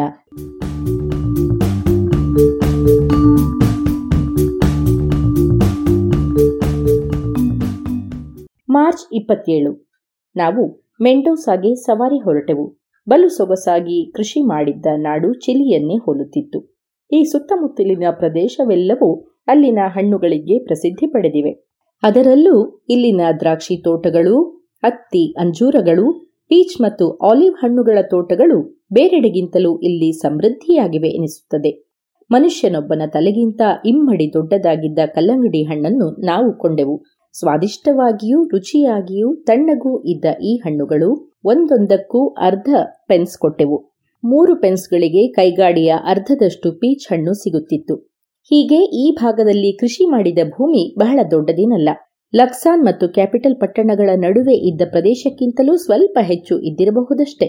ಇಲ್ಲಿನ ನೆಲ ಚಿಲ್ಲಿಯಲ್ಲಿ ಇದ್ದಂತೆಯೇ ನೀರಾವರಿಯಿಂದಾಗಿಯೇ ಫಲವತ್ತಾಗಿದೆ. ಬರಡು ಪ್ರದೇಶವೊಂದನ್ನು ಹೀಗೆ ಫಲವತ್ತಾಗಿ ಮಾಡುವ ರೀತಿಯನ್ನು ನೋಡುವುದೇ ಒಂದು ಸುಂದರ ಅನುಭವ. ಮರುದಿನ ನಾವು ಮೆಂಡೋಸಾದಲ್ಲಿ ತಂಗಿದೆವು. ಅಲ್ಲಿನ ಸಿರಿವಂತಿಕೆ ಇತ್ತೀಚಿನ ದಿನಗಳಲ್ಲಿ ಕುಗ್ಗಿತ್ತು. ಇಲ್ಲಿನ ನಿವಾಸಿಗಳು ಬದುಕಲು ಸುಂದರ ಜಾಗವೇನೋ ಸರಿ, ಆದರೆ ಸಿರಿವಂತರಾಗಲು ಕೆಟ್ಟ ಜಾಗ ಎನ್ನುತ್ತಿದ್ದರು. ಕೆಳಸ್ತರದ ನಿವಾಸಿಗಳು ಪಾಂಪಾಸಿನ ಗಾಜೋಗಳಂತೆಯೇ ಒರಟು ಸ್ವಭಾವದವರು. ಇವರ ದಿರಿಸು, ಸವಾರಿಯ ವಸ್ತ್ರಗಳೆಲ್ಲವೂ ಹೆಚ್ಚು ಕಡಿಮೆ ಅವರದಂತೆಯೇ ಇತ್ತು. ನನಗೋ ಈ ಪಟ್ಟಣ ಪೆದ್ದು ಪೆದ್ದಾಗಿಯೂ ಅನಾಥವಾಗಿಯೂ ಇದ್ದಂತೆ ಅನಿಸಿತು. ಎಲ್ಲರೂ ಹೊಗಳುತ್ತಿದ್ದ ಇಲ್ಲಿನ ವ್ಯಾಪಾರಿ ಮಳಿಗೆಯಾಗಲಿ, ನೋಟಗಳಾಗಲಿ ಸ್ಯಾಂಟಿಯಾಗೋಗೆ ಸಾಟಿಯಾಗಿರಲಿಲ್ಲ. ಆದರೆ ಬ್ಯೂನಸ್ ಐರಿಸ್ದಂತಹ ಪ್ರದೇಶದಿಂದ ಬರುವ ಏಕತಾನತೆ ಇರುವ ಪಂಪಾಸನ್ನು ದಾಟಿಕೊಂಡು ಬರುವಂತಹ ಪ್ರವಾಸಿಗರಿಗೆ ಇಲ್ಲಿನ ತೋಟಗಳು, ತೋಪುಗಳು ಬಲು ಖುಷಿ ಕೊಡುತ್ತವೆ. ಇಲ್ಲಿನ ನಿವಾಸಿಗಳ ಬಗ್ಗೆ ಸರ್ ಎಫ್ ಹೆಡ್ ಹೇಳಿದ್ದು ಹೀಗೆ. ಅವರು ರಾತ್ರಿ ಭೋಜನ ಮಾಡುತ್ತಾರಲ್ಲ, ಅದು ಎಷ್ಟು ಖಾರವಾಗಿರುತ್ತದೆ ಎಂದರೆ ಅದನ್ನು ತಿಂದ ಕೂಡಲೇ ನಿದ್ರೆಗೆ ಜಾರುತ್ತಾರೆ. ಇಂತಹವರಿಂದ ಏನಾದರೂ ಮಾಡಲಾದೀತೆ ಎನ್ನುತ್ತಿದ್ದರು. ನಾನು ಸರ್ ಎಫ್ ಹೇಳಿದ್ದನ್ನು ಸ್ವಲ್ಪ ಮಟ್ಟಿಗೆ ಒಪ್ಪುತ್ತೇನೆ. ಮೆಂಡೋಸಾದ ನಿವಾಸಿಗಳದ್ದು ತಿನ್ನು, ಕುಡಿ, ಸೋಮಾರಿಯಾಗಿರು ಎನ್ನುವಷ್ಟು ಆರಾಮದ ಬದುಕು. ಮಾರ್ಚ್ ಇಪ್ಪತ್ತೊಂಬತ್ತು, ನಾವು ಮೆಂಡೋಸಾದ ಉತ್ತರಕ್ಕಿದ್ದ ಉಸ್ಪಲಾಟ ಕಣಿವೆಯ ಮೂಲಕ ಚಿಲಿಗೆ ಮರಳಲು ಸಿದ್ಧರಾದೆವು. ಹದಿನೈದು ಲೀಗುಗಳಷ್ಟು ಉದ್ದದ ಅತಿ ಬರಡಾದ ಹಾದಿಯನ್ನು ನಾವು ಕ್ರಮಿಸಬೇಕಿತ್ತು. ಹಾದಿಯಲ್ಲಿ ಅಲ್ಲಲ್ಲಿ ಮಣ್ಣು ಬಟಾಬಯಲಾಗಿಯೂ, ಕೆಲವೆಡೆ ಭಯಂಕರ ಮುಳ್ಳುಗಳಿಂದ ಮೈ ತುಂಬಿಕೊಂಡ ಹಾಗೂ ಇಲ್ಲಿನ ನಿವಾಸಿಗಳು ಸಿಂಹದ ಮರಿಗಳೆಂದು ಕರೆಯುತ್ತಿದ್ದ ಪುಟ್ಟ ಕಳ್ಳಿಗಿಡಗಳಿಂದ ತುಂಬಿದ್ದುವು. ಕೆಲವು ಪುಟ್ಟ ಪೊದೆಗಳೂ ಇದ್ದವು. ಈ ಬಯಲು ಪ್ರದೇಶವು ಸಮುದ್ರ ಮಟ್ಟದಿಂದ ಸುಮಾರು ಮೂರು ಸಾವಿರ ಅಡಿಗಳಷ್ಟು ಎತ್ತರದಲ್ಲಿ ಇದ್ದರೂ ಕೂಡ ಬಿಸಿಲು ಕಟುವಾಗಿತ್ತು. ಬೇಗೆಯೂ ಕಣ್ಣಿಗೆ ಕಾಣದಷ್ಟು ನಯವಾದ ಧೂಳಿನ ಮೋಡಗಳು ಪಯಣವನ್ನು ಬಲು ದುಸ್ತರವಾಗಿಸಿದ್ದುವು.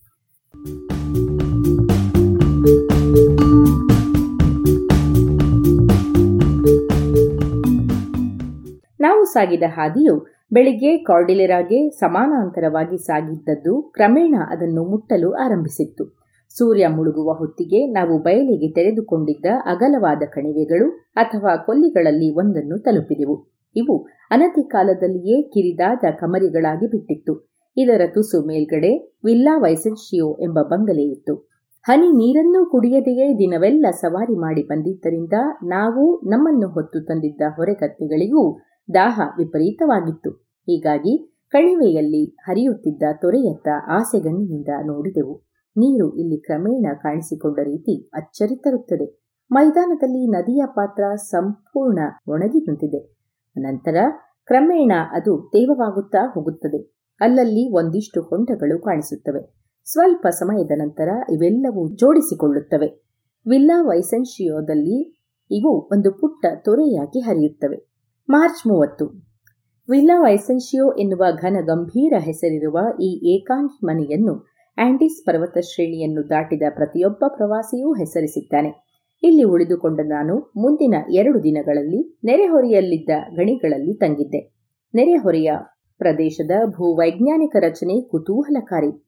ಉಸ್ಪಲಾಟ ಗುಡ್ಡಗಳ ಶ್ರೇಣಿಯು ಕಾರ್ಡಿಲರಾದ ಪ್ರಧಾನ ಶ್ರೇಣಿಯಿಂದ ಒಂದು ಕಿರಿದಾದ ಬಯಲು ಅಥವಾ ನದಿ ಪಾತ್ರದಿಂದಾಗಿ ಬೇರ್ಪಟ್ಟಿದೆ. ಕಾರ್ಡಿಲರಾಗೆ ಹೋಲಿಸಿದಾಗ ಇದರ ಭೂನೆಲೆ ದೈತ್ಯ, ಪೋರ್ಟಿಲೋ ಶ್ರೇಣಿಯದಂತೆಯೇ ಇದೆಯಾದರೂ ಇವೆರಡರ ಉಗಮ ಮೂಲಗಳು ಬೇರೆ ಬೇರೆ. ಇಲ್ಲಿ ಎಲ್ಲ ಬಗೆಯ ಸಾಗರ ದಾಳದಲ್ಲಿ ಶಿಲಾರಸಗಳಿಂದಾದ ರಚನೆಗಳಿವೆ. ಇವು ಜ್ವಾಲಾಮುಖಿಯ ಬಳಪದ ಕಲ್ಲುಗಳು ಹಾಗೂ ಇತರೆ ವಿಶಿಷ್ಟ ಪದರಶಿಲೆಗಳ ನಿಕ್ಷೇಪಗಳ ನಡುನಡುವೆ ಇವೆ. ಒಟ್ಟಾರೆ ಇವೆಲ್ಲವೂ ಶಾಂತ ಸಾಗರದ ಅಂಚಿನಲ್ಲಿರುವ ಕೆಲವು ಟರ್ಷಿಯರಿ ಕಾಲದ ಶಿಲಾಪದರಗಳನ್ನು ಹೋಲುತ್ತವೆ. ಈ ಹೋಲಿಕೆಯಿಂದಾಗಿಯೇ ನಾನು ಇಲ್ಲಿ ಶಿಲೀಕರಣಗೊಂಡ ಮರಗಳು ಇರಬೇಕೆಂದು ನಿರೀಕ್ಷಿಸಿದ್ದೆ. ಇಂತಹ ರಚನೆಗಳಲ್ಲಿ ಅವು ಸಾಮಾನ್ಯ. ಈ ನಿರೀಕ್ಷೆ ಬಲು ವಿಚಿತ್ರವಾಗಿ ನೆರವೇರಿತು. ಈ ಗುಡ್ಡಗಳ ಶ್ರೇಣಿಯ ನಟ್ಟ ನಡುವೆ ಸುಮಾರು ಏಳು ಸಾವಿರ ಅಡಿಗಳಷ್ಟು ಎತ್ತರದಲ್ಲಿ ಗುಡ್ಡದ ಬದಿಯಲ್ಲಿ ಬೆಳ್ಳಗೆ ಹಿಮದಂತೆ ಕಂಡ ಕಲ್ಲಿನ ಕಂಬಗಳು ಹೊರಚಾಚಿಕೊಂಡಿದ್ದನ್ನು ನೋಡಿದೆ. ಇವು ಶಿಲೀಕರಣಗೊಂಡ ಮರಗಳಾಗಿದ್ದುವು. ಅಲ್ಲಿ ಹನ್ನೊಂದು ಮರಗಳು ಗಾಜಿನಂತೆಯೂ ಮೂವತ್ತರಿಂದ ನಲವತ್ತು ಸ್ವಲ್ಪ ಒರಟಾದ ಸುಣ್ಣದ ಹರಳುಗಳ ಶಿಲೆಗಳಾಗಿಯೂ ಪರಿವರ್ತನೆಯಾಗಿದ್ದುವು. ಇವುಗಳನ್ನು ಅಚಾನಕ್ಕಾಗಿ ಯಾರೋ ಕಡಿದಂತೆ ಮುರಿದು ಬಿದ್ದಿದ್ದುವು. ಕೆಲವು ಮರದ ಕೊರಡುಗಳು ನೆಲದಿಂದ ಕೆಲವು ಅಡಿ ಎತ್ತರಕ್ಕೆ ಎದ್ದು ನಿಂತಿದ್ದುವು. ಎಲ್ಲವೂ ಗುಂಪಾಗಿ ಇದ್ದಂತೆ ಕಂಡರೂ ಒಂದಿನೊಂದರಿಂದ ಬಿಡಿ ಬಿಡಿಯಾಗಿ ಬಿದ್ದಿದ್ದುವು.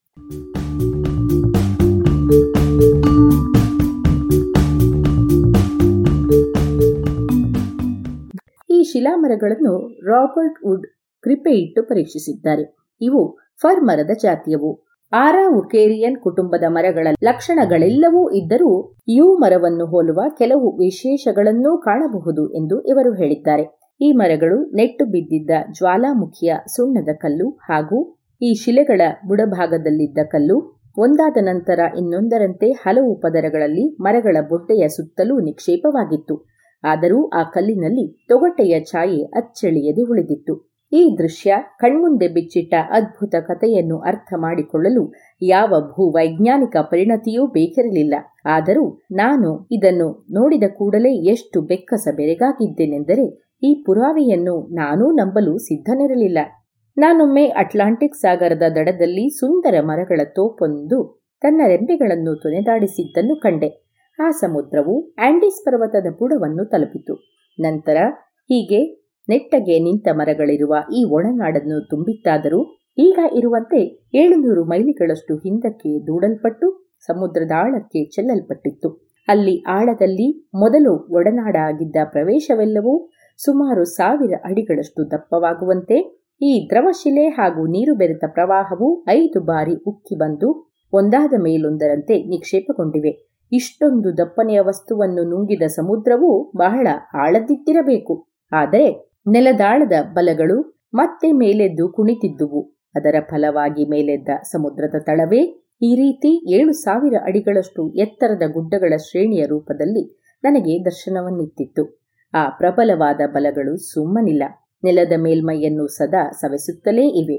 ಈ ನಿಕ್ಷೇಪಗಳ ಮಹಾಗುಡ್ಡೆಗಳನ್ನು ಹಲವು ಕಣಿವೆಗಳು ಅಡ್ಡ ಕತ್ತರಿಸಿವೆ ಮರಗಳು ಈಗ ಶಿಲೆಯಾಗಿ ಬದಲಾಗಿದ್ದು ಜ್ವಾಲಾಮುಖಿಯ ಮಣ್ಣಿನಿಂದ ಮೇಲೆದ್ದು ನಿಂತಿವೆ. ಒಮ್ಮೆ ಹಚ್ಚ ಹಸುರಾಗಿ ಹೂ ತಳೆದ ತಲೆಗಳನ್ನು ಎತ್ತಿ ಮೆರೆಯುತ್ತಿದ್ದ ಅವು ಈಗ ಕೇವಲ ಶಿಲೆಗಳಾಗಿವೆ. ಈಗ ಎಲ್ಲವೂ ಬದಲಿಸಲೇ ಆಗದ ಬರಡು ಮರುಭೂಮಿಯಾಗಿ ಬಿಟ್ಟಿವೆ. ಕಲ್ಲು ಹೂಗಳು ಕೂಡ ಈಗ ಈ ಶಿಲೆಯಾದ ಮರಗಳ ತೊಗಟೆಗಳಿಗೆ ಅಂಟಿಕೊಳ್ಳಲಾರವು. ಇಂತಹ ವ್ಯಾಪಕವಾದ ಬದಲಾವಣೆಗಳು ಅರಿವಿಗೆ ನಿಲುಕದಂಥವು ಎನ್ನಿಸಿದರೂ ಇವೆಲ್ಲವೂ ಕಾರ್ಡಿಲೆರಾದ ಚರಿತ್ರೆಗೆ ಹೋಲಿಸಿದರೆ ಕೇವಲ ಇತ್ತೀಚೆಗೆ ಎನ್ನುವ ಕಾಲಾವಧಿಯಲ್ಲಿ ಘಟಿಸಿದಂಥವು. ಹಾಗೆಯೇ ಈ ಕಾರ್ಡಿಲೆರಾ ಕೂಡ ಯುರೋಪ್ ಮತ್ತು ಅಮೆರಿಕದ ಫಾಸಲ್ ತುಂಬಿದ ಶಿಲಾಪದರಗಳಿಗೆ ಹೋಲಿಸಿದರೆ ನವನವೀನವೇ.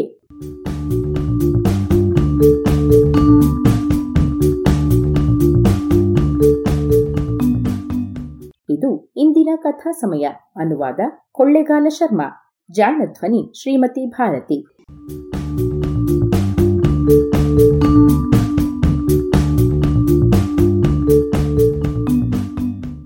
ನೆರವು ಶ್ರೀಮತಿ ನಾಗರತ್ನ ಸ್ಮಾರಕ ಅನುದಾನ.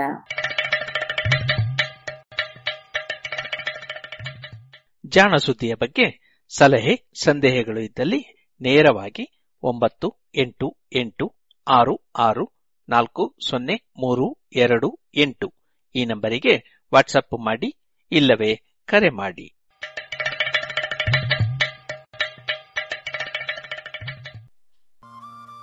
ಇದುವರೆಗೆ ಜಾಣ ಸುದ್ದಿ ಕೇಳಿದಿರಿ.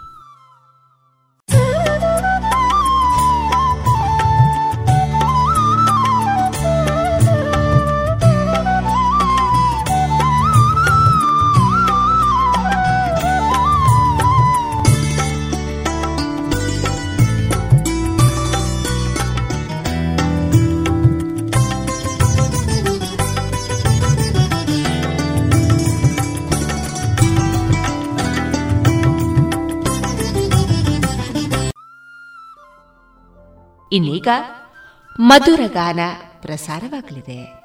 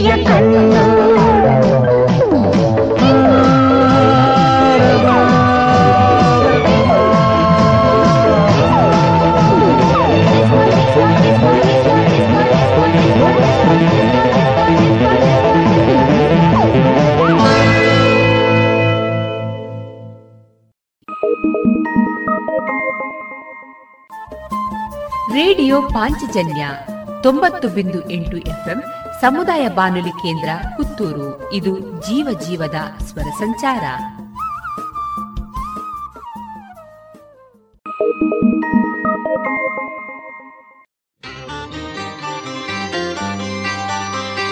ಜಯ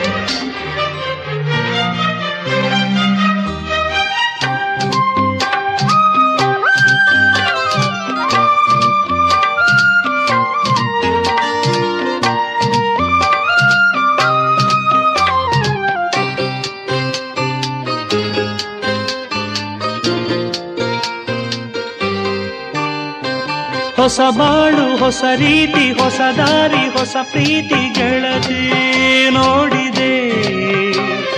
ಹೊಸ ರಾಗ, ಹೊಸ ತಾಳ, ಹೊಸ ಭಾವ, ಹೊಸ ಮಾತು ಇಂದು ಕೇಳಿದೆ. ಹೊಸ ಬಾಳು, ಹೊಸ ರೀತಿ, ಹೊಸ ದಾರಿ, ಹೊಸ ಪ್ರೀತಿ ಗೆಳತಿ ನೋಡಿದೆ.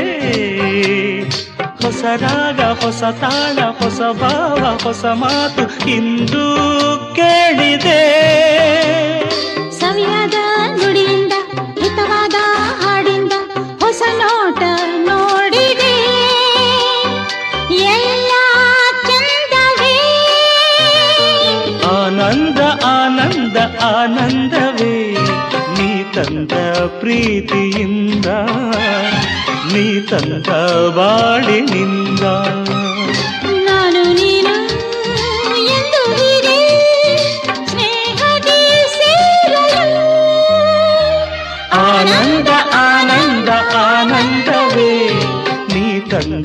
ಪ್ರೀತಿಯಿಂದ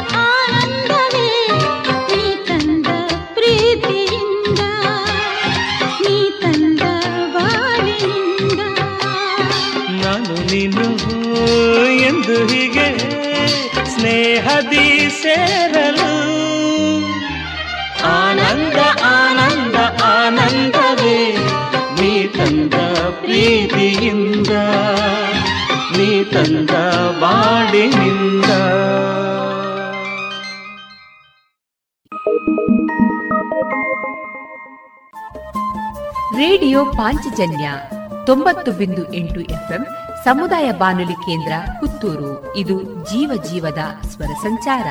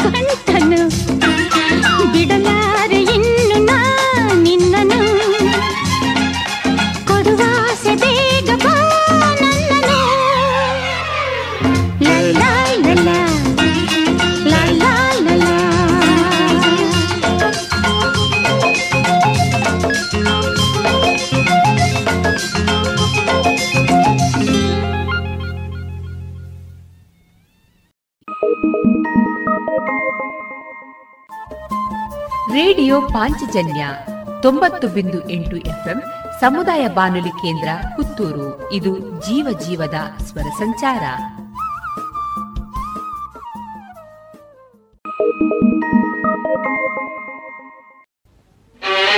Thank you.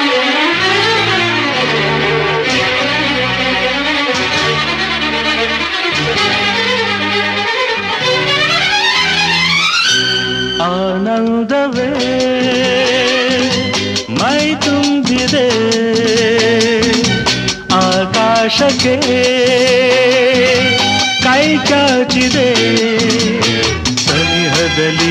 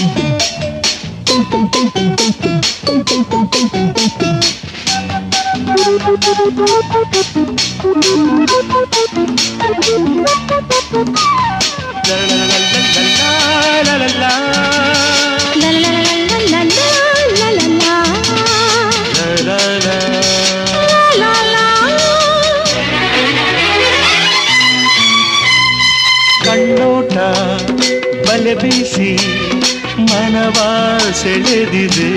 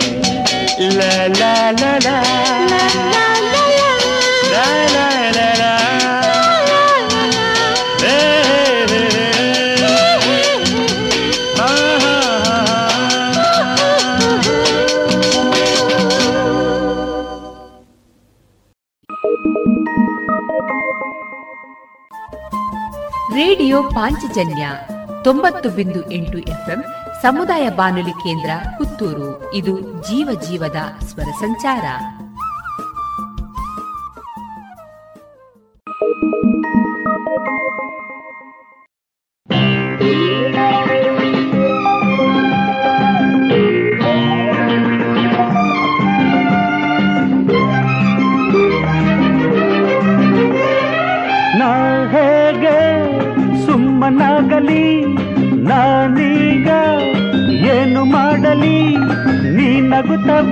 ಬಂದಾಗ ಮೈಯನ್ನು ಸೋಕಿ ನಿಂತಾಗ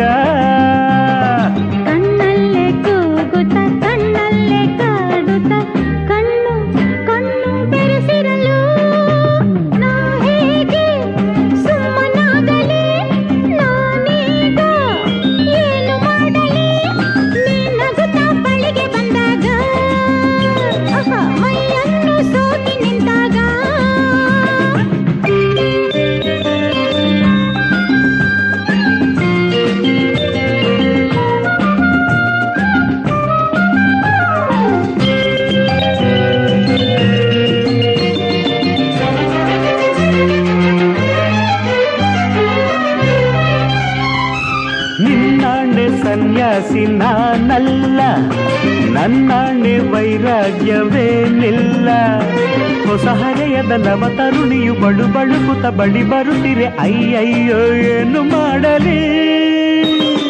ನೀಯಂತು ಬಲು ಆಕಾಶ ತೋರೋನು ಅಂಗೈಲಿ. ಬರಿಬೆಡಗಿನ ಸವಿನುಡಿಯಲ್ಲಿ ಮನ ಕೆರಳಿಸಿ ತನು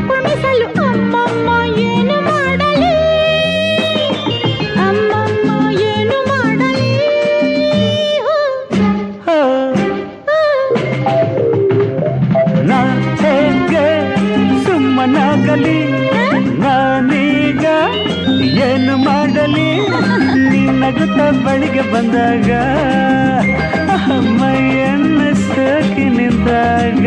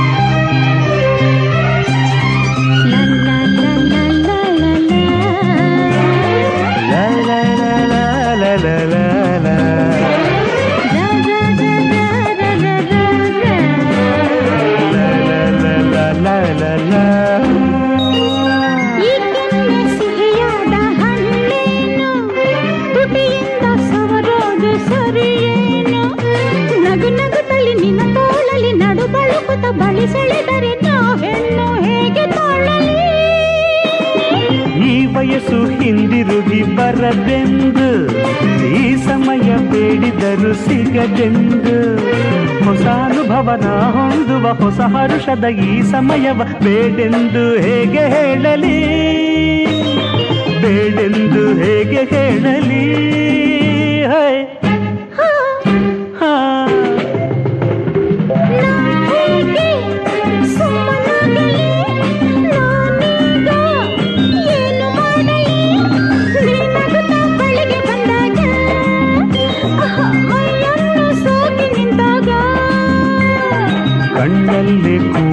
ಕಾಡುತ್ತ ಕಣ್ಣಲ್ಲಿ ಕಾಡುತ್ತ ಕಣ್ಣು ಕಣ್ಣು ಬೆರೆಸಿರಲು ನಾ ಹೇಗೆ ಸುಮ್ಮನಾಗಲಿ? ಏನು ಮಾಡಲಿ? ಲ ಲ ಲ ಲ ಲ ಲ.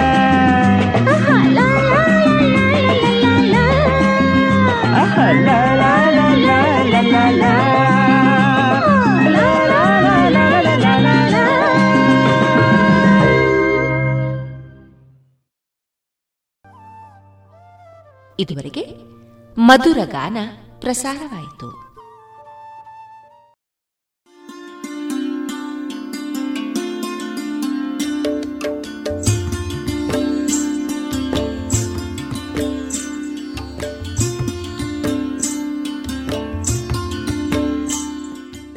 ರೇಡಿಯೋ ಪಾಂಚಜನ್ಯ ಸಮುದಾಯ ಬಾನುಲಿ ಕೇಂದ್ರದಿಂದ ನಿಮ್ಮ ಕಾರ್ಯಕ್ರಮಗಳು ಪ್ರಸಾರವಾಗಬೇಕೆ? ಹಾಗಿದ್ದರೆ ನಮ್ಮನ್ನು ಸಂಪರ್ಕಿಸಿ.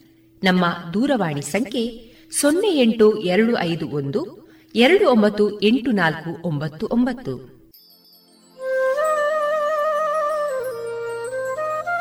ಗಮನಿಸಿ ಕೇಳುಗರೆ, ನಮ್ಮ ಕಾರ್ಯಕ್ರಮಗಳನ್ನು ವೆಬ್ಸೈಟ್ ಮೂಲಕ ಕೂಡ ಆಲಿಸಬಹುದು.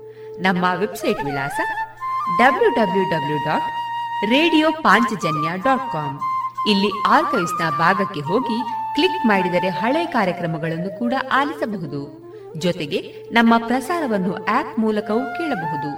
ಪ್ಲೇಸ್ಟೋರ್ನಲ್ಲಿ ಪಾಂಚಜನ್ಯ ಸರ್ಚ್ ಮಾಡಿ, ಡೌನ್ಲೋಡ್ ಮಾಡಿಕೊಂಡು ತಮ್ಮ ಮೊಬೈಲ್ಗಳಿಗೆ ಇನ್ಸ್ಟಾಲ್ ಮಾಡಿದರೆ ರೇಡಿಯೋ ಪ್ರಸಾರದ ಕಾರ್ಯಕ್ರಮವನ್ನು ನೀವು ಆಲಿಸಬಹುದು. ನಮ್ಮ ಪ್ರಸಾರದ ಬಗೆಗೆ ನಿಮ್ಮ ಅಭಿಪ್ರಾಯಗಳನ್ನು ಹಂಚಿಕೊಳ್ಳಲು ನಮ್ಮ ವಿಳಾಸ ರೇಡಿಯೋ ಪಾಂಚಜನ್ಯ ತೊಂಬತ್ತು ಬಿಂದು ಎಂಟು ಎಫ್ಎಂ ಸಮುದಾಯ ಬಾನುಲಿ ಕೇಂದ್ರ, ನೆಹರು ನಗರ, ಪುತ್ತೂರು. ನಮ್ಮ ದೂರವಾಣಿ ಸಂಖ್ಯೆ ಸೊನ್ನೆ ಎಂಟು ಎರಡು ಐದು ಒಂದು, ಎರಡು ಒಂಬತ್ತು ಎಂಟು ನಾಲ್ಕು ಒಂಬತ್ತು ಒಂಬತ್ತು. ಇಮೇಲ್ ವಿಳಾಸ radio Panchajanya at Gmail dot com ನಮ್ಮ ವಿಳಾಸ ಮತ್ತೊಮ್ಮೆ ರೇಡಿಯೋ ಪಾಂಚಜನ್ಯ ತೊಂಬತ್ತು ಬಿಂದು ಎಂಟು ಎಫ್ಎಂ ಸಮುದಾಯ ಬಾನುಲಿ ಕೇಂದ್ರ ನೆಹರು ನಗರ, ಪುತ್ತೂರು. ನಮ್ಮ ದೂರವಾಣಿ ಸಂಖ್ಯೆ ಸೊನ್ನೆ ಎಂಟು ಎರಡು ಐದು ಒಂದು ಎರಡು ಒಂಬತ್ತು ಎಂಟು ನಾಲ್ಕು ಒಂಬತ್ತು ಒಂಬತ್ತು.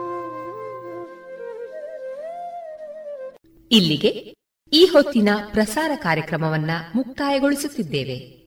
ಆತ್ಮೀಯ ಕೇಳುಗರಿಗೆಲ್ಲ ರೇಡಿಯೋ ಪಾಂಚಜನ್ಯದ ಬಳಗದ ಪರವಾಗಿ ನಾನು ತೇಜಸ್ವಿ ರಾಜೇಶ್ ಮಾಡುವ ಅನಂತ ವಂದನೆಗಳು.